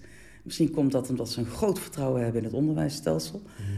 Maar uh, bijvoorbeeld uh, Bart de Wever, toch van een, de Vlaamse nationalisten van een wat wij noemen populistische partij, die begint vrijwel iedere speech met een Latijns gezegde. Bis vincit, qui se vincit in victoria. Daar zou je in Nederland niet mee aankomen. Constantia et labore, nil volentibus arduum. Ik vind wel altijd dat als Bart Wever um, er zoiets um, tussen lapt en het Latijn dat al stijl heeft. Bij de speech... Speech battle noemen ze het. Ah, speech battle, oké. Okay. Dat, da, daar krijg je natuurlijk zowel Nederlandse als Vlaamse kandidaten. En die komen met verschillende tradities, met verschillende culturen. Hoe kan je dat eigenlijk beoordelen wat dan de beste is? Dat was ook heel erg lastig. Het was eh, half om half. Ehm, maar we zijn er wel uitgekomen. Maar wat wel blijkt is dat de Nederlanders concreter zijn, directer. En dat Vlamingen heel veel bijvoeglijke naamwoorden gebruiken. gebruiken ballastwoorden noemt mijn Vlaamse collega dat. En de neiging hebben om wat hoogdravender te formuleren. We hebben niet zo'n sterke retorische traditie. Heeft dat te maken met een gebrek aan goede speechwriters? Nee, natuurlijk niet. Kom op. Nee, dat, nou, het, het, ehm, het is natuurlijk een jong beroep. Een relatief jong beroep. Toen ik 18 jaar geleden begon als speechschrijver... was ik samen met de man die nu de speeches schrijft voor de koning... waren wij zo ongeveer de enige twee speechschrijvers eh, in de- bij de hele Nederlandse Rijksoverheid. Ehm, men vond het geen vak. Hè. Dat werd gedaan door beleidsmedewerkers, dat werd gedaan door persvoorlichters... en langzaam is het een vak geworden. Maar het interessante is dat toen wij op een gegeven moment naar Engeland gingen... om met de speechschrijver van Tony Blair te praten... en te kijken hoe ze dat daar geregeld hadden. Want toen bleek dus dat daar maar twee vaste speechschrijvers waren. Eén bij Buitenlandse Zaken en eentje bij de premier. En dat verder niemand een speechschrijver had. Wij dachten, ja, in Engeland daar zullen ze dat vast een stuk beter geregeld hebben als wij. Want hè, prachtige speeches worden daar gehouden. The people everywhere, not just here in Britain, everywhere, they kept faith with Princess Diana. They liked her, they loved her. They regarded her as one of the people. She was the people's princess. And that's how she will stay, how she will remain in our hearts and in our memories forever. Maar dat is natuurlijk ook verzonnen door iemand. Alleen Tony Blair die wist dat als geen ander te brengen. Dat, ze hebben daar ook een traditie op scholen. Dus er wordt op scholen leren mensen al om te spreken. Een show and tell, moeten spreekbeurten houden. En ik heb zelf dus in Vlaanderen op school gezeten. En daar doen ze dat ook. En als je in Nederland een kind een eh, spreekbeurt moet houden op school... dan maken ze een PowerPoint-presentatie. Ik vind het schande. Je moet kinderen leren om een verhaal te vertellen. Kan je dat in drie tips samenvatten? Ja. Eerste tip is, weet wie je publiek is. Wat voor mensen dat zijn, wat ze weten, wat ze willen weten. Of ze voor zijn, of ze tegen zijn en waarom ze daar gekomen zijn. Dat is het eerste wat je moet weten. Wij zijn realisten met een hart. Wij zijn gewoon leefbaar Nederland. Tweede is, je moet je spreker kennen. Je moet weten of je spreker met bepaalde soorten teksten om kan gaan... en met een bepaalde inhoud om kan gaan. Het moet betrouwbaar overkomen. Maar u mag ook best weten dat het me zwaar te moede is. En waar heeft dat mee te maken? Dat heeft met u en met mijn persoon te maken. Heeft de man of de vrouw een gevoel voor ritme? Eh, heeft de man of de vrouw een gevoel voor humor? Wij buigen niet naar links. Zelfrelativerende humor. Wij buigen niet naar rechts. Kunnen ze dat aan? Dat zijn allemaal dingen die je van tevoren moet weten. En het derde belangrijkste is dat een speech concreet moet zijn in plaats van abstract. Je moet een verhaal vertellen. En dan niet in beelden, maar je moet het laten zien in woorden. Als we morgen of overmorgen niet meer met de auto kunnen, het samen te vinden in volle bussen, trams en treinen. Als we daartoe bereid zijn, dan wordt het geen koude winter, al vriest het nog zo hard.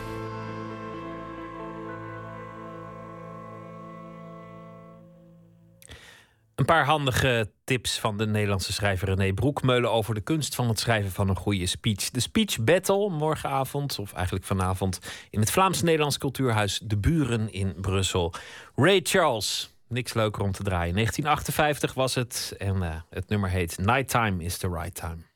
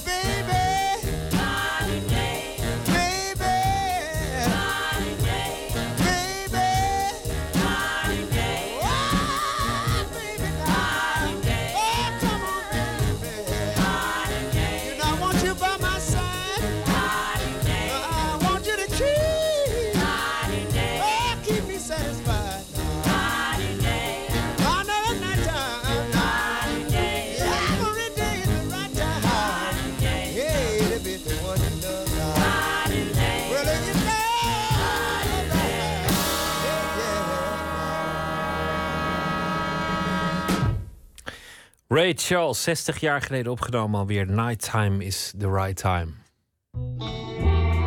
Nooit meer slapen.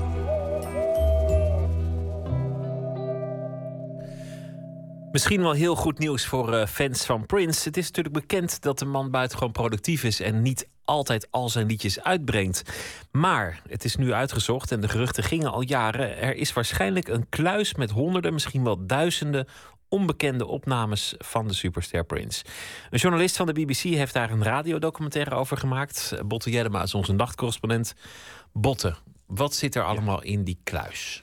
Nou, het zijn eh, liedjes die Prince heeft geschreven en opgenomen, maar nooit heeft eh, gepubliceerd. En inderdaad, het zoomt al jaren dat dat ding bestaat. Ehm, maar ja, er gaan zoveel geruchten, zeker rond Prince. Eh, maar nu is BBC-journalist uh, Mobeen Azar die is er opgedoken. Die heeft zoveel mogelijk mensen die met Prince hebben samengewerkt ernaar gevraagd. Ook geprobeerd om Prince zelf te spreken, maar dat is niet gelukt. en al die mensen die zeggen dat het allemaal waar is was op zich ook wel te verwachten. Want we wisten dat hij heel veel opnam. Dat hij ook wel eens ruzie had met de platenmaatschappij. Die zei, je brengt te veel uit, je verziekt je eigen markt. Vorig jaar twee albums tegelijk. 35 albums al gemaakt. Over wat voor getallen hebben het? Hoeveel zit er in die kluis? Ja, de schattingen lopen een klein beetje uiteen. Maar een technicus die daar uh, tot 1985 bij hem heeft gewerkt... die uh, zei dat er toen al zo'n 800 lagen. Zangeres en danser Cat Glover, Glover heeft, uh, is geïnterviewd... en die werkte er tot in de jaren 90. En die zegt dat er toen al 2000 liedjes waren. misschien zitten we nu dus al wel op het dubbele daarvan. Ja, dus we kunnen het misschien wel over duizenden hebben... Um, een van die sprekers zegt dat het met dit materiaal wel zou lukken om de komende 100 jaar ieder jaar een album van Prince uit te brengen. Nou, dat klinkt heel ongelooflijk. Bestaat het dan allemaal echt of is het gewoon een prachtig, fantastisch verhaal? Maar luister even naar het antwoord op de vraag aan de technicus uh, over of ze denkt dat die kluis bestaat. Does the vault really exist? And if so, what's he got locked away? Did you know about the vault before you worked there? I started the vault. I started the vault. Ik ben begonnen met die kluis. Uh, in de jaren tachtig werkte deze Susan Rogers uh, als geluidstechnicus voor Prince. En ze had een hele goede reden om die kluis in te richten. Ze begon toen al om alle opnames van die Prince had uh, te verzamelen. And then that's when we began planning Paisley Park and we realized if we're going to have a vault, let's have a vault because if we get I don't know if we get a tornado, if we get a flood. This is his legacy. We need to protect these things. Ja, want in een kluis uh, ligt alles beschermd tegen tornado's of overstromingen. En dat gaat hier wel om zijn nalatenschap, zegt ze. Dat moet beschermd worden. Is het echt fysiek een kluis? Hoe, hoe ziet dat eruit? Een soort, een soort brandkast met een, met, een, met een schuif erop? Het ziet eruit zoals het er bij een klassieke bank uh, ongeveer uit uh, zou moeten zien. Als ik de uh, mensen die aan het woord komen mag geloven in ieder geval. Prince heeft een eigen opnamestudio. Uh, Paisley Park heet dat. En dat uh, is in Minneapolis. Uh, sinds 1985 heeft hij dat en maakt hij daar opnames. maar ook artiesten die hem gelieerd zijn maken de opnames. Zoals Sheila E., George Clinton, Mavis Staples, Carmen Electra. Het is een gigantisch complex van zo'n 5100 vierkante meter. Uh, en daar werkt hij als hij daar zin in heeft, als het hem uitkomt. Hij kan er echt helemaal zijn gang gaan. En ergens in dat gebouw, in de kelder, is dus een kluis... waar al die opnames uh, worden bewaard. En de muzikanten waar hij mee heeft gewerkt, die hebben hem gezien. It's a physical vault. It's in the basement at Paisley Park. And it's just this room in the building that just has poof and like veils and whatnot. And then there's the door with the combination lock. It is a bank vault. It has the, the like a bank vault door. It's, it's really, really thick. Nou ja, als mensen hem zo kunnen omschrijven, dan zal die er ook daadwerkelijk wel zijn. Nou is natuurlijk de vraag: is het wel zo waardevol? Want hij zal toch niet voor niets in de kast hebben gestopt als het uh, heel erg goed materiaal is. Zou je denken, dan breng je het ook gewoon uit. Ja, nou, dat vroeg ik me dus ook een beetje af. Maar de geïnterviewden die geven toch een gefascineerd uh, fascinerend antwoord daarop. Want ze zeggen dat uh, Prince in hun ogen een beetje als een soort medium fungeert. Er komt zoveel uit dat hij uh, dus niet alleen kan selecteren op wat het beste is... maar vooral wat het beste voor bepaalde albums is. Dus... Um, ja, liedjes die via hem komen. Iemand stopt die liedjes in hem en die moeten er daarna gewoon uitkomen. Pop off parts just like that in the studio. I'll be like, oh, he jump on the keyboards, you know, synthesizers, you know, guitar. It was just funky, you know. It's like, man, it's like, how do you come up with this? I would think that maybe only a quarter of the music that we recorded during that time actually got released. Frequently, he would have very, very excellent songs that, for whatever reason, didn't fit the concept he had in mind for a given album. Ja, dat is dus interessant. Van, eh, en, uh, hij maakte zoveel liedjes dat hij ook kon zeggen van ja, dit, deze liedjes passen gewoon uh, wel in het concept van het album dat ik op dit moment heb. En andere die, ja, die stop ik dan maar gewoon weg. Een kwart van wat in de vroege jaren is opgenomen. en nu misschien we zijn nu natuurlijk ook weer een paar jaar verder. Nu nog maar iets van 10% van wat is opgenomen is maar uitgebracht. En uh, dat zijn niet allemaal de mindere nummers. Het zijn gewoon de nummers die niet in het concept passen... van de albums die Prince op dat moment voor ogen had. Nou is het nieuws dat, dat er een kluis is, maar niet dat we erbij kunnen. Dus het is, het is een, nee. beetje, nieuws waar je niet echt iets aan hebt. nee, nou ja... Uh, die vraag komt in die uh, documentaire ook aan de orde. Want uh, nu we dit weten... Ja, dit, draagt, wat je er ook verder van vindt... je kan in ieder geval zeggen dat dit bijdraagt aan de legende uh, van Prince... voor zover hij dat niet al lang uh, was. Of we deze liedjes ooit gaan horen, dat is dus ook nog maar de vraag. Uh, maar biograaf en fan van Prince, dat is Matt Thorne... die zegt dat we misschien wel heel veel geduld moeten hebben. Well, I think the problem is that you and I and the fans think in terms of years or decades, and I think Prince thinks in terms of centuries. And I think he's thinking they'll come out in 200 years or 300 years. So I think you know it's just going to be such a long game, and, and we're not going to see, uh, unless we're very lucky, uh, the, the main fruit of the vault uh, be released in our lifetime. Ja, we moeten dus maar afwachten wat His Royal Badness van plan is met al het materiaal. Maar dat hij er op korte termijn iets mee doet, dat is wel heel duidelijk. Want uh, het staat grotendeels op tape. En dat is materiaal wat uh, vergaat. Dus ja, we hebben het inmiddels ook over... Nou, 1985 is inmiddels 30 jaar geleden. Dus dat materiaal is 30 jaar oud. Daar moet je een beetje op passen. Dus hij zal het op zijn minst moeten overzetten... op een nieuw opslagmedium. Hoe dan ook, het is een ongelofelijke bron... waar liefhebbers geen toegang toe hebben... En dat bovendien nog dagelijks groeit, zo zegt BBC-journalist Mobeen Azar. In fact, some of his closest collaborators told me he's determined to write at least one song a day for the rest of his life. The coming years will undoubtedly see new Prince releases. We've come to expect, at the very least, an album from Prince once a year. But only when the vault is opened will we truly understand the scale of one man's creative energies. Ja, pas als de kluis open gaat, zo zegt Mobien... dan zullen we de schaal van de creatieve energie van deze man begrijpen. Uh, iemand noemt hem in die documentaire de Mozart van onze tijd.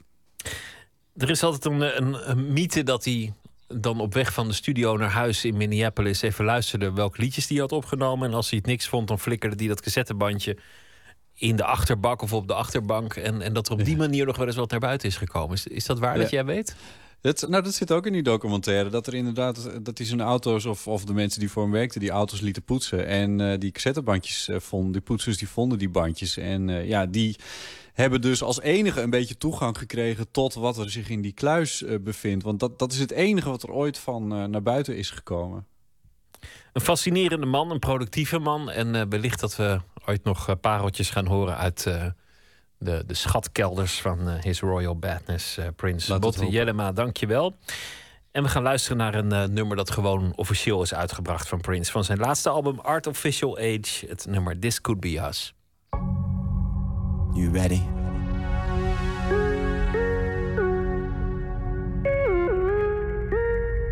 No, you ain't ready. No, you ain't ready.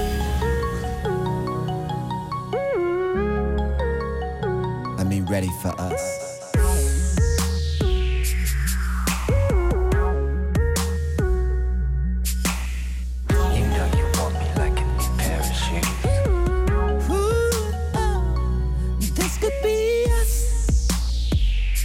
Would you be playing? This could be us. But you keep on fooling around. You're the cage to my death. I'm just saying.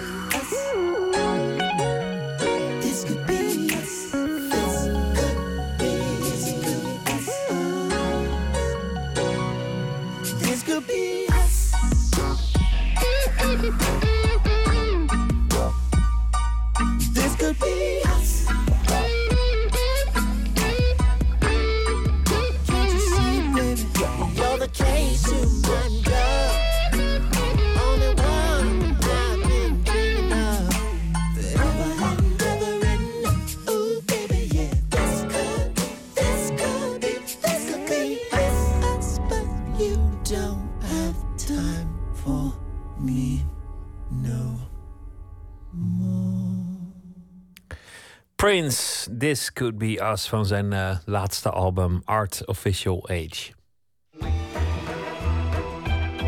Nooit meer slapen. Rebecca Gomperts is eh, onder andere bekend als de oprichter van Women on Waves. Ook wel bekend eh, als de abortusboot. En vanavond ontving zij tijdens het Movies That Matter Festival in Den Haag... de eerste Els Borstprijs voor haar werk als dokter. Op het filmfestival is ook de documentaire Vessel te zien... waarin Gomperts strijd voor het recht op abortus wereldwijd gevolgd wordt. Vanaf de oprichting, vanaf Women on Waves tot op het heden. De film werd gemaakt door de Amerikaanse Diana Witten... en zij portretteert Gompers als een fearless sea captain. Hoe is het eigenlijk als mensen je ineens op een uh, sokkel zetten? Verslaggever Emmy Colaudi spreekt daarover met Gomperts.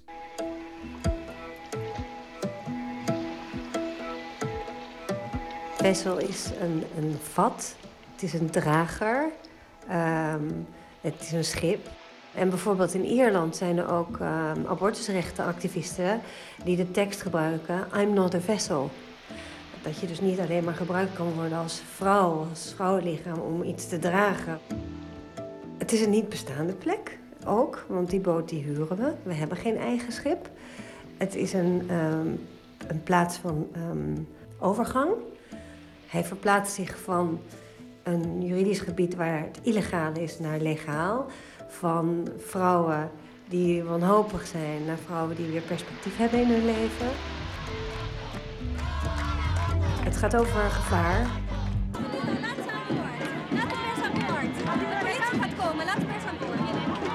Op veel plekken waar jullie de afgelopen 15 jaar aan zijn gekomen, staan ook heel veel mensen aan de kade. En je ziet in de film heel veel dreigingen ook van die kade afkomen. Dus het leek me ook een plek waar je dan juist weer je veilig in terug kan trekken. Het is een plek die niet, het is niet een, het is een plek die beschermd moet worden. Dus het is juist niet een plek waar je je fijn terug kan trekken, waar het veilig is. Het is een plek die we moeten beschermen tegen de buitenwereld. Zo voelt dat altijd als we aankomen. The Irish people have voted no to abortion. Doctors and nurses are supposed to save lives, not murder babies. Dacht, dan vaar je weg en dan laat je iedereen achter je. Nee, zo is het niet. nee, nee. Maar wel op het moment dat je uitvaart, dan is dat natuurlijk voor vrouwen een enorme opluchting. Want ze gaan de vrijheid tegemoet. Die atmosfeer is er dan ook aan boord van het schip. Een soort opluchting. We varen uit, we gaan nu naar internationale wateren. In 2001 voer Rebecca Gomperts met wat al snel de abortusboot ging heten, voor het eerst uit. Naar Ierland, waar abortus verboden was en de komst van het schip tot woedende reacties leidde. Als duidelijk wordt dat er nog geen medische vergunning is, hoewel dat voor overtijdbehandelingen helemaal niet nodig is, zijn de rapen helemaal gaar. Good morning. We are we are here to in solidarity with the Irish women who have been denied their human rights. Uiteindelijk wordt er alleen voorlichting gegeven. Gevolg van die commotie was wel dat Women on Waves in één keer op de kaart stond. This is just the first of many trips that we plan to make. De film Vessel volgt de opkomst van Women on Waves. Te zien zijn de aanvaringen met autoriteiten en demonstranten in landen als Polen, Marokko en Portugal. Maar ook de successen die geboekt worden, door de mazen van de wet op te zoeken en creatief te denken. De film is gemaakt door de Amerikaanse Diana Witten. Nou, in 2007 kreeg ik een e-mailtje van een Amerikaans meisje. Die zei, ik, uh, ik, wil een, ik wil een documentaire gaan maken over jullie werk. Mag ik langskomen om je te interviewen? En uh, achteraf blijkt dat dat haar allereerste interview zijn geweest. Maar dat wist ik niet. Maar ik denk dat een van de dingen die in, mijn, in dit werk belangrijk is... is ook uh, mensen kansen geven. Het gaat, over een abortus gaat het over een kans hè, op een weer een nieuw leven... of het leven weer voortzetten. Maar dat geldt ook met de mensen met wie ik werk. Het zijn vaak hele jonge mensen... Uh, die nieuwe dingen proberen of die bij ons komen werken... en die... die en Diana, die heeft, ja, ik vond haar heel prettig. En ze was ook nooit een hindernis. Uh, ze was er en ze observeerde en ze deed mee. En ze, deed, ze organiseerde interviews met mij op de juiste momenten dat ik niet helemaal gek werd van allerlei werkdruk of andere spanningen. En dat gebeurde natuurlijk wel op het moment dat het de BBC is. Of die, die moeten dan op een bepaald moment precies jou hebben wanneer het net niet uitkomt. Ja, want dat zijn de mooiste momenten als filmmaker. ja, maar dat geeft dus een, daarom geeft deze film is daarom anders. Wat had je met haar afgesproken over de inhoud? Helemaal niets. If you had a Dutch ship You could take women on board and sail to international waters and legally help them with a safe abortion. So I decided to investigate that. And that is how Women on Waves started. Diana Witten noemt Rebecca Gomperts een fearless sea captain. Een zeekapitein die geen angst kent. Een held eigenlijk. Als ik de film zie, het is voor mij niet de werkelijkheid zoals het gebeurd is. Want er zijn bijvoorbeeld een aantal mensen die echt heel belangrijk zijn geweest in de organisatie. Of zijn nog steeds, die komen helemaal niet aan het woord. Uh, en andere mensen die wat minder belangrijk zijn, die komen wel aan het woord. Nou ja, maar dat geeft helemaal niet. Want waar het over gaat is dat het verhaal... Het, het, zij moet een verhaal vertellen wat mensen aanspreekt. En dat is net als een boek dat is niet een afspiegeling van de werkelijkheid. Dat, uh, ze heeft wel heel erg goed, vind ik, de sfeer van de momenten van zo'n campagne en hoe dat gaat. En al die jongen heeft heel goed neer weten te zetten. Um, en, dat is, en, en wat ze ook doet, wat voor mij heel belangrijk is, is dat die, die documentaire doet hetzelfde als wat wij doen binnen het medium film. Namelijk zorgen dat vrouwen weten dat ze een veilige medicamenteuze abortus zelf kunnen doen en hoe ze dat moeten doen. Dus ja, want er zitten ook tijd die informatie. Ja, er zitten ook Dus, voorlichtende stukjes in. Het, uh, Ja. Animaties waarin uitgelegd wordt hoe bepaalde medicijnen kunnen werken. Ja. En ik, ik vond zelf, eh, ik dacht in het begin, oh, het is een beetje pamfletistisch bijna. Maar, maar het wordt een soort eh, bijna, eh, bijna feel-good movie. Eh, ook al gaat het over zo'n serieus onderwerp. Het is ook een beetje een soort kuifje verhaal. Nou, ik denk dat dat waar is. En ik geloof dat. eh, en wat dat betreft is het natuurlijk niet heel erg een Europese documentaire. Het is echt wel, vind ik toch wel een Amerikaanse documentaire. Omdat ehm, eh, het, het dat aspect ook heeft. Eh, het werkt heel erg goed. Ook bijvoorbeeld wat we hebben gezien in Ierland. Toen had een, een groep in Galway hadden die film hadden ze getoond. En het volgende avond eh, waren een paar jonge meisjes waren op de cathedral, of de kathedraal van Galway geklommen met een hele grote banner. eh safe abortion, do you need a safe abortion? Contact Women on Web. Van de kathedraal in Galway. En dat is dan wel actie wat die film inspireert. Want mensen krijgen er hoop van. Het is namelijk al zo'n... eh, de- het is zo'n moddergevecht steeds eh, met, met overheden... om te zorgen dat vrouwen toegang krijgen tot, die, tot de veilige abortus. En deze film geeft een soort van opluchting van het kan. Over Gomperts persoonlijk kom je niet veel te weten in de documentaire. Daar gaat het ook totaal niet om, zegt ze in de film. En dat benadrukt ze ook weer in dit interview. I, you know, I don't think that's an appropriate question. Also Don't personal try- experience, No, uh, don't of- try. of what it's too do. easy. All these hundreds of people that are involved, they are all doing this with their heart and not because they had an abortion.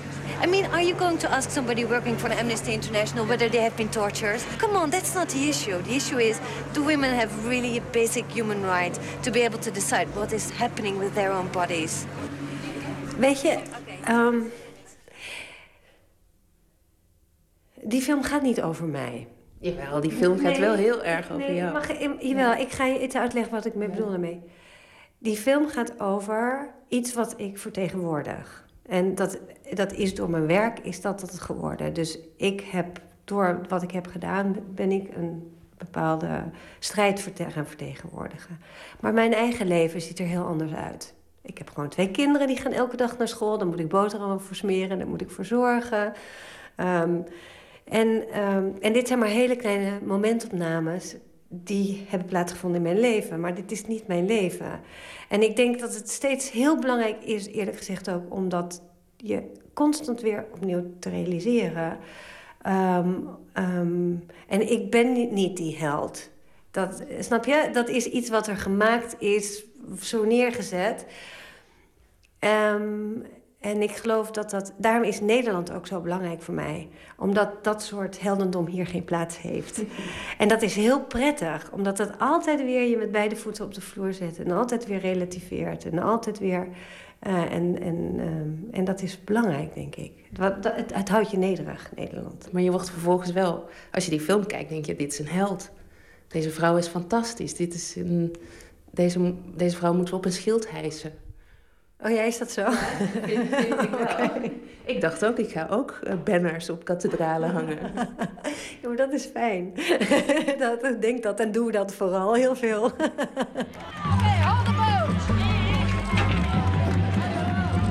Onze focus altijd is, er is een vrouw ergens, die heeft een ongewenst zwangerschap. En die heeft hulp nodig. En, eh, en daardoor blijven we heel erg dichtbij, steeds bij eigenlijk ons doel. En bij onze eigen motivatie en onze drijfveren.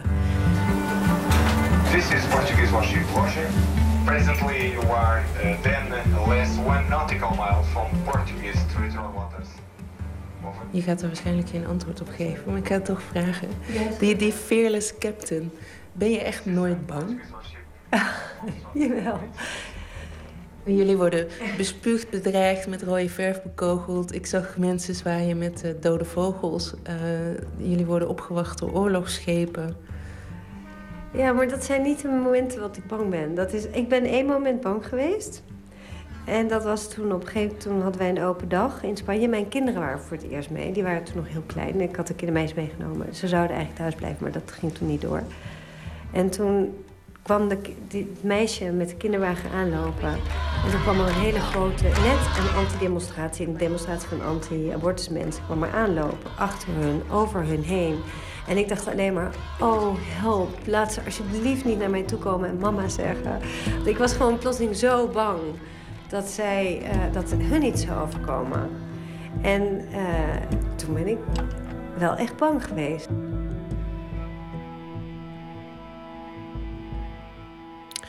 Emmy Colau in gesprek met Rebecca Gomperts van eh, Women on Waves. De documentaire heet Vessel, nog tot zaterdag te zien op het Movies That Matter Festival in Den Haag. En ook via Netflix te bekijken. De Australische singer-songwriter Xavier Rudd was voorheen een eh, typische loner, maar ineens heeft hij een achtkoppige band om zich heen. Even wennen, de United Nations.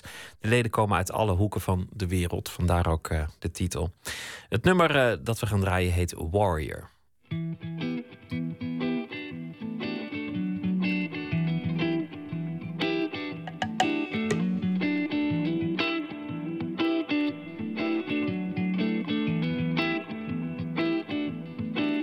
He was a warrior in every way, and he was always listening. A dedication to people's displaced, and he was always listening. If a little birdie flew into his space, he was always listening. And with the spirit of the ancient ways, he was always receiving. He said, Come people, stand up with me, people, as one and as equals. Let's honor all people. Come with me, people, stand up with me, people, as one and as equals. Let's honor all people, all people. Honor all people. Honor all people.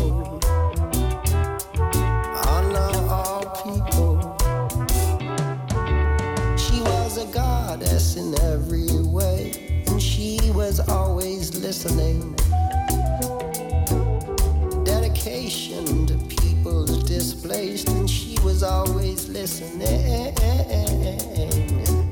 And if a lion moved through her space, she was always listening. And with the spirit of the ancient ways, she was always receiving. People, stand up with me, people, as one and as equals. Let's honor all people. Come with me, people, stand up with me, people, as one and as equals. Let's honor all people. Come with me, people, stand up with me, people, as one and as equals. Let's honor all people. Come with me, people, stand up with me, people, as one and as equals. Let's honor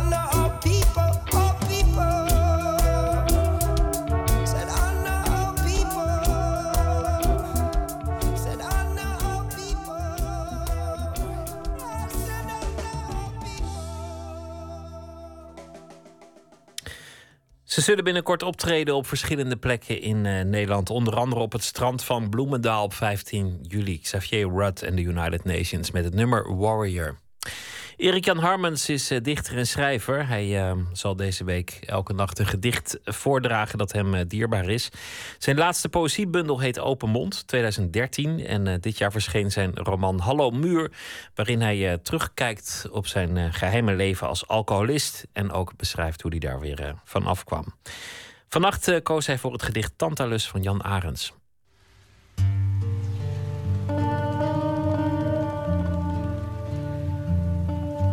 Dit is het laatste gedicht uit de bundel Lunchpauzegedichten van Jan Arends. Ehm, ik vind Jan Arends eh, een, eh, een, een groot dichter en een minstens zo groot schrijver. En zijn gedichten zijn kaal als berken, ehm, kaal van taal. Ehm, ze zijn ook eh, zo kort dat ze voorbij zijn voor je het weet. En ik weet niet precies waarom, maar ik heb altijd het idee dat de gedichten van Jan Arends waar zijn. Zoals dit gedicht. Het heet Tantalus. Het is de overgang van zijn naar zijn, die ik ervaar als stilstaande seconden. De wind, een dadelboom, een tak die op en neer wuift als een hand. Zo ziek mijn ogen als van een kettinghond die voor het eerst het licht ziet. Langzaam op en neer bewogen, de tak als teken van mijn onmachtig zijn. Stil staat mijn dorst. Kwaadaardig komt en gaat de zee, zodat ik wel verdrinken moet. Erik Jan Harmens met het gedicht Tantalus van Jan Arends. En eh, morgen zal hij een eigen gedicht eh, voordragen in Nooit meer slapen. Dan gaan we praten met eh, Peter Stichter, de enige gespecialiseerde catwalk-fotograaf van ons land. Hij reist de wereld af, New York, Parijs, Milaan.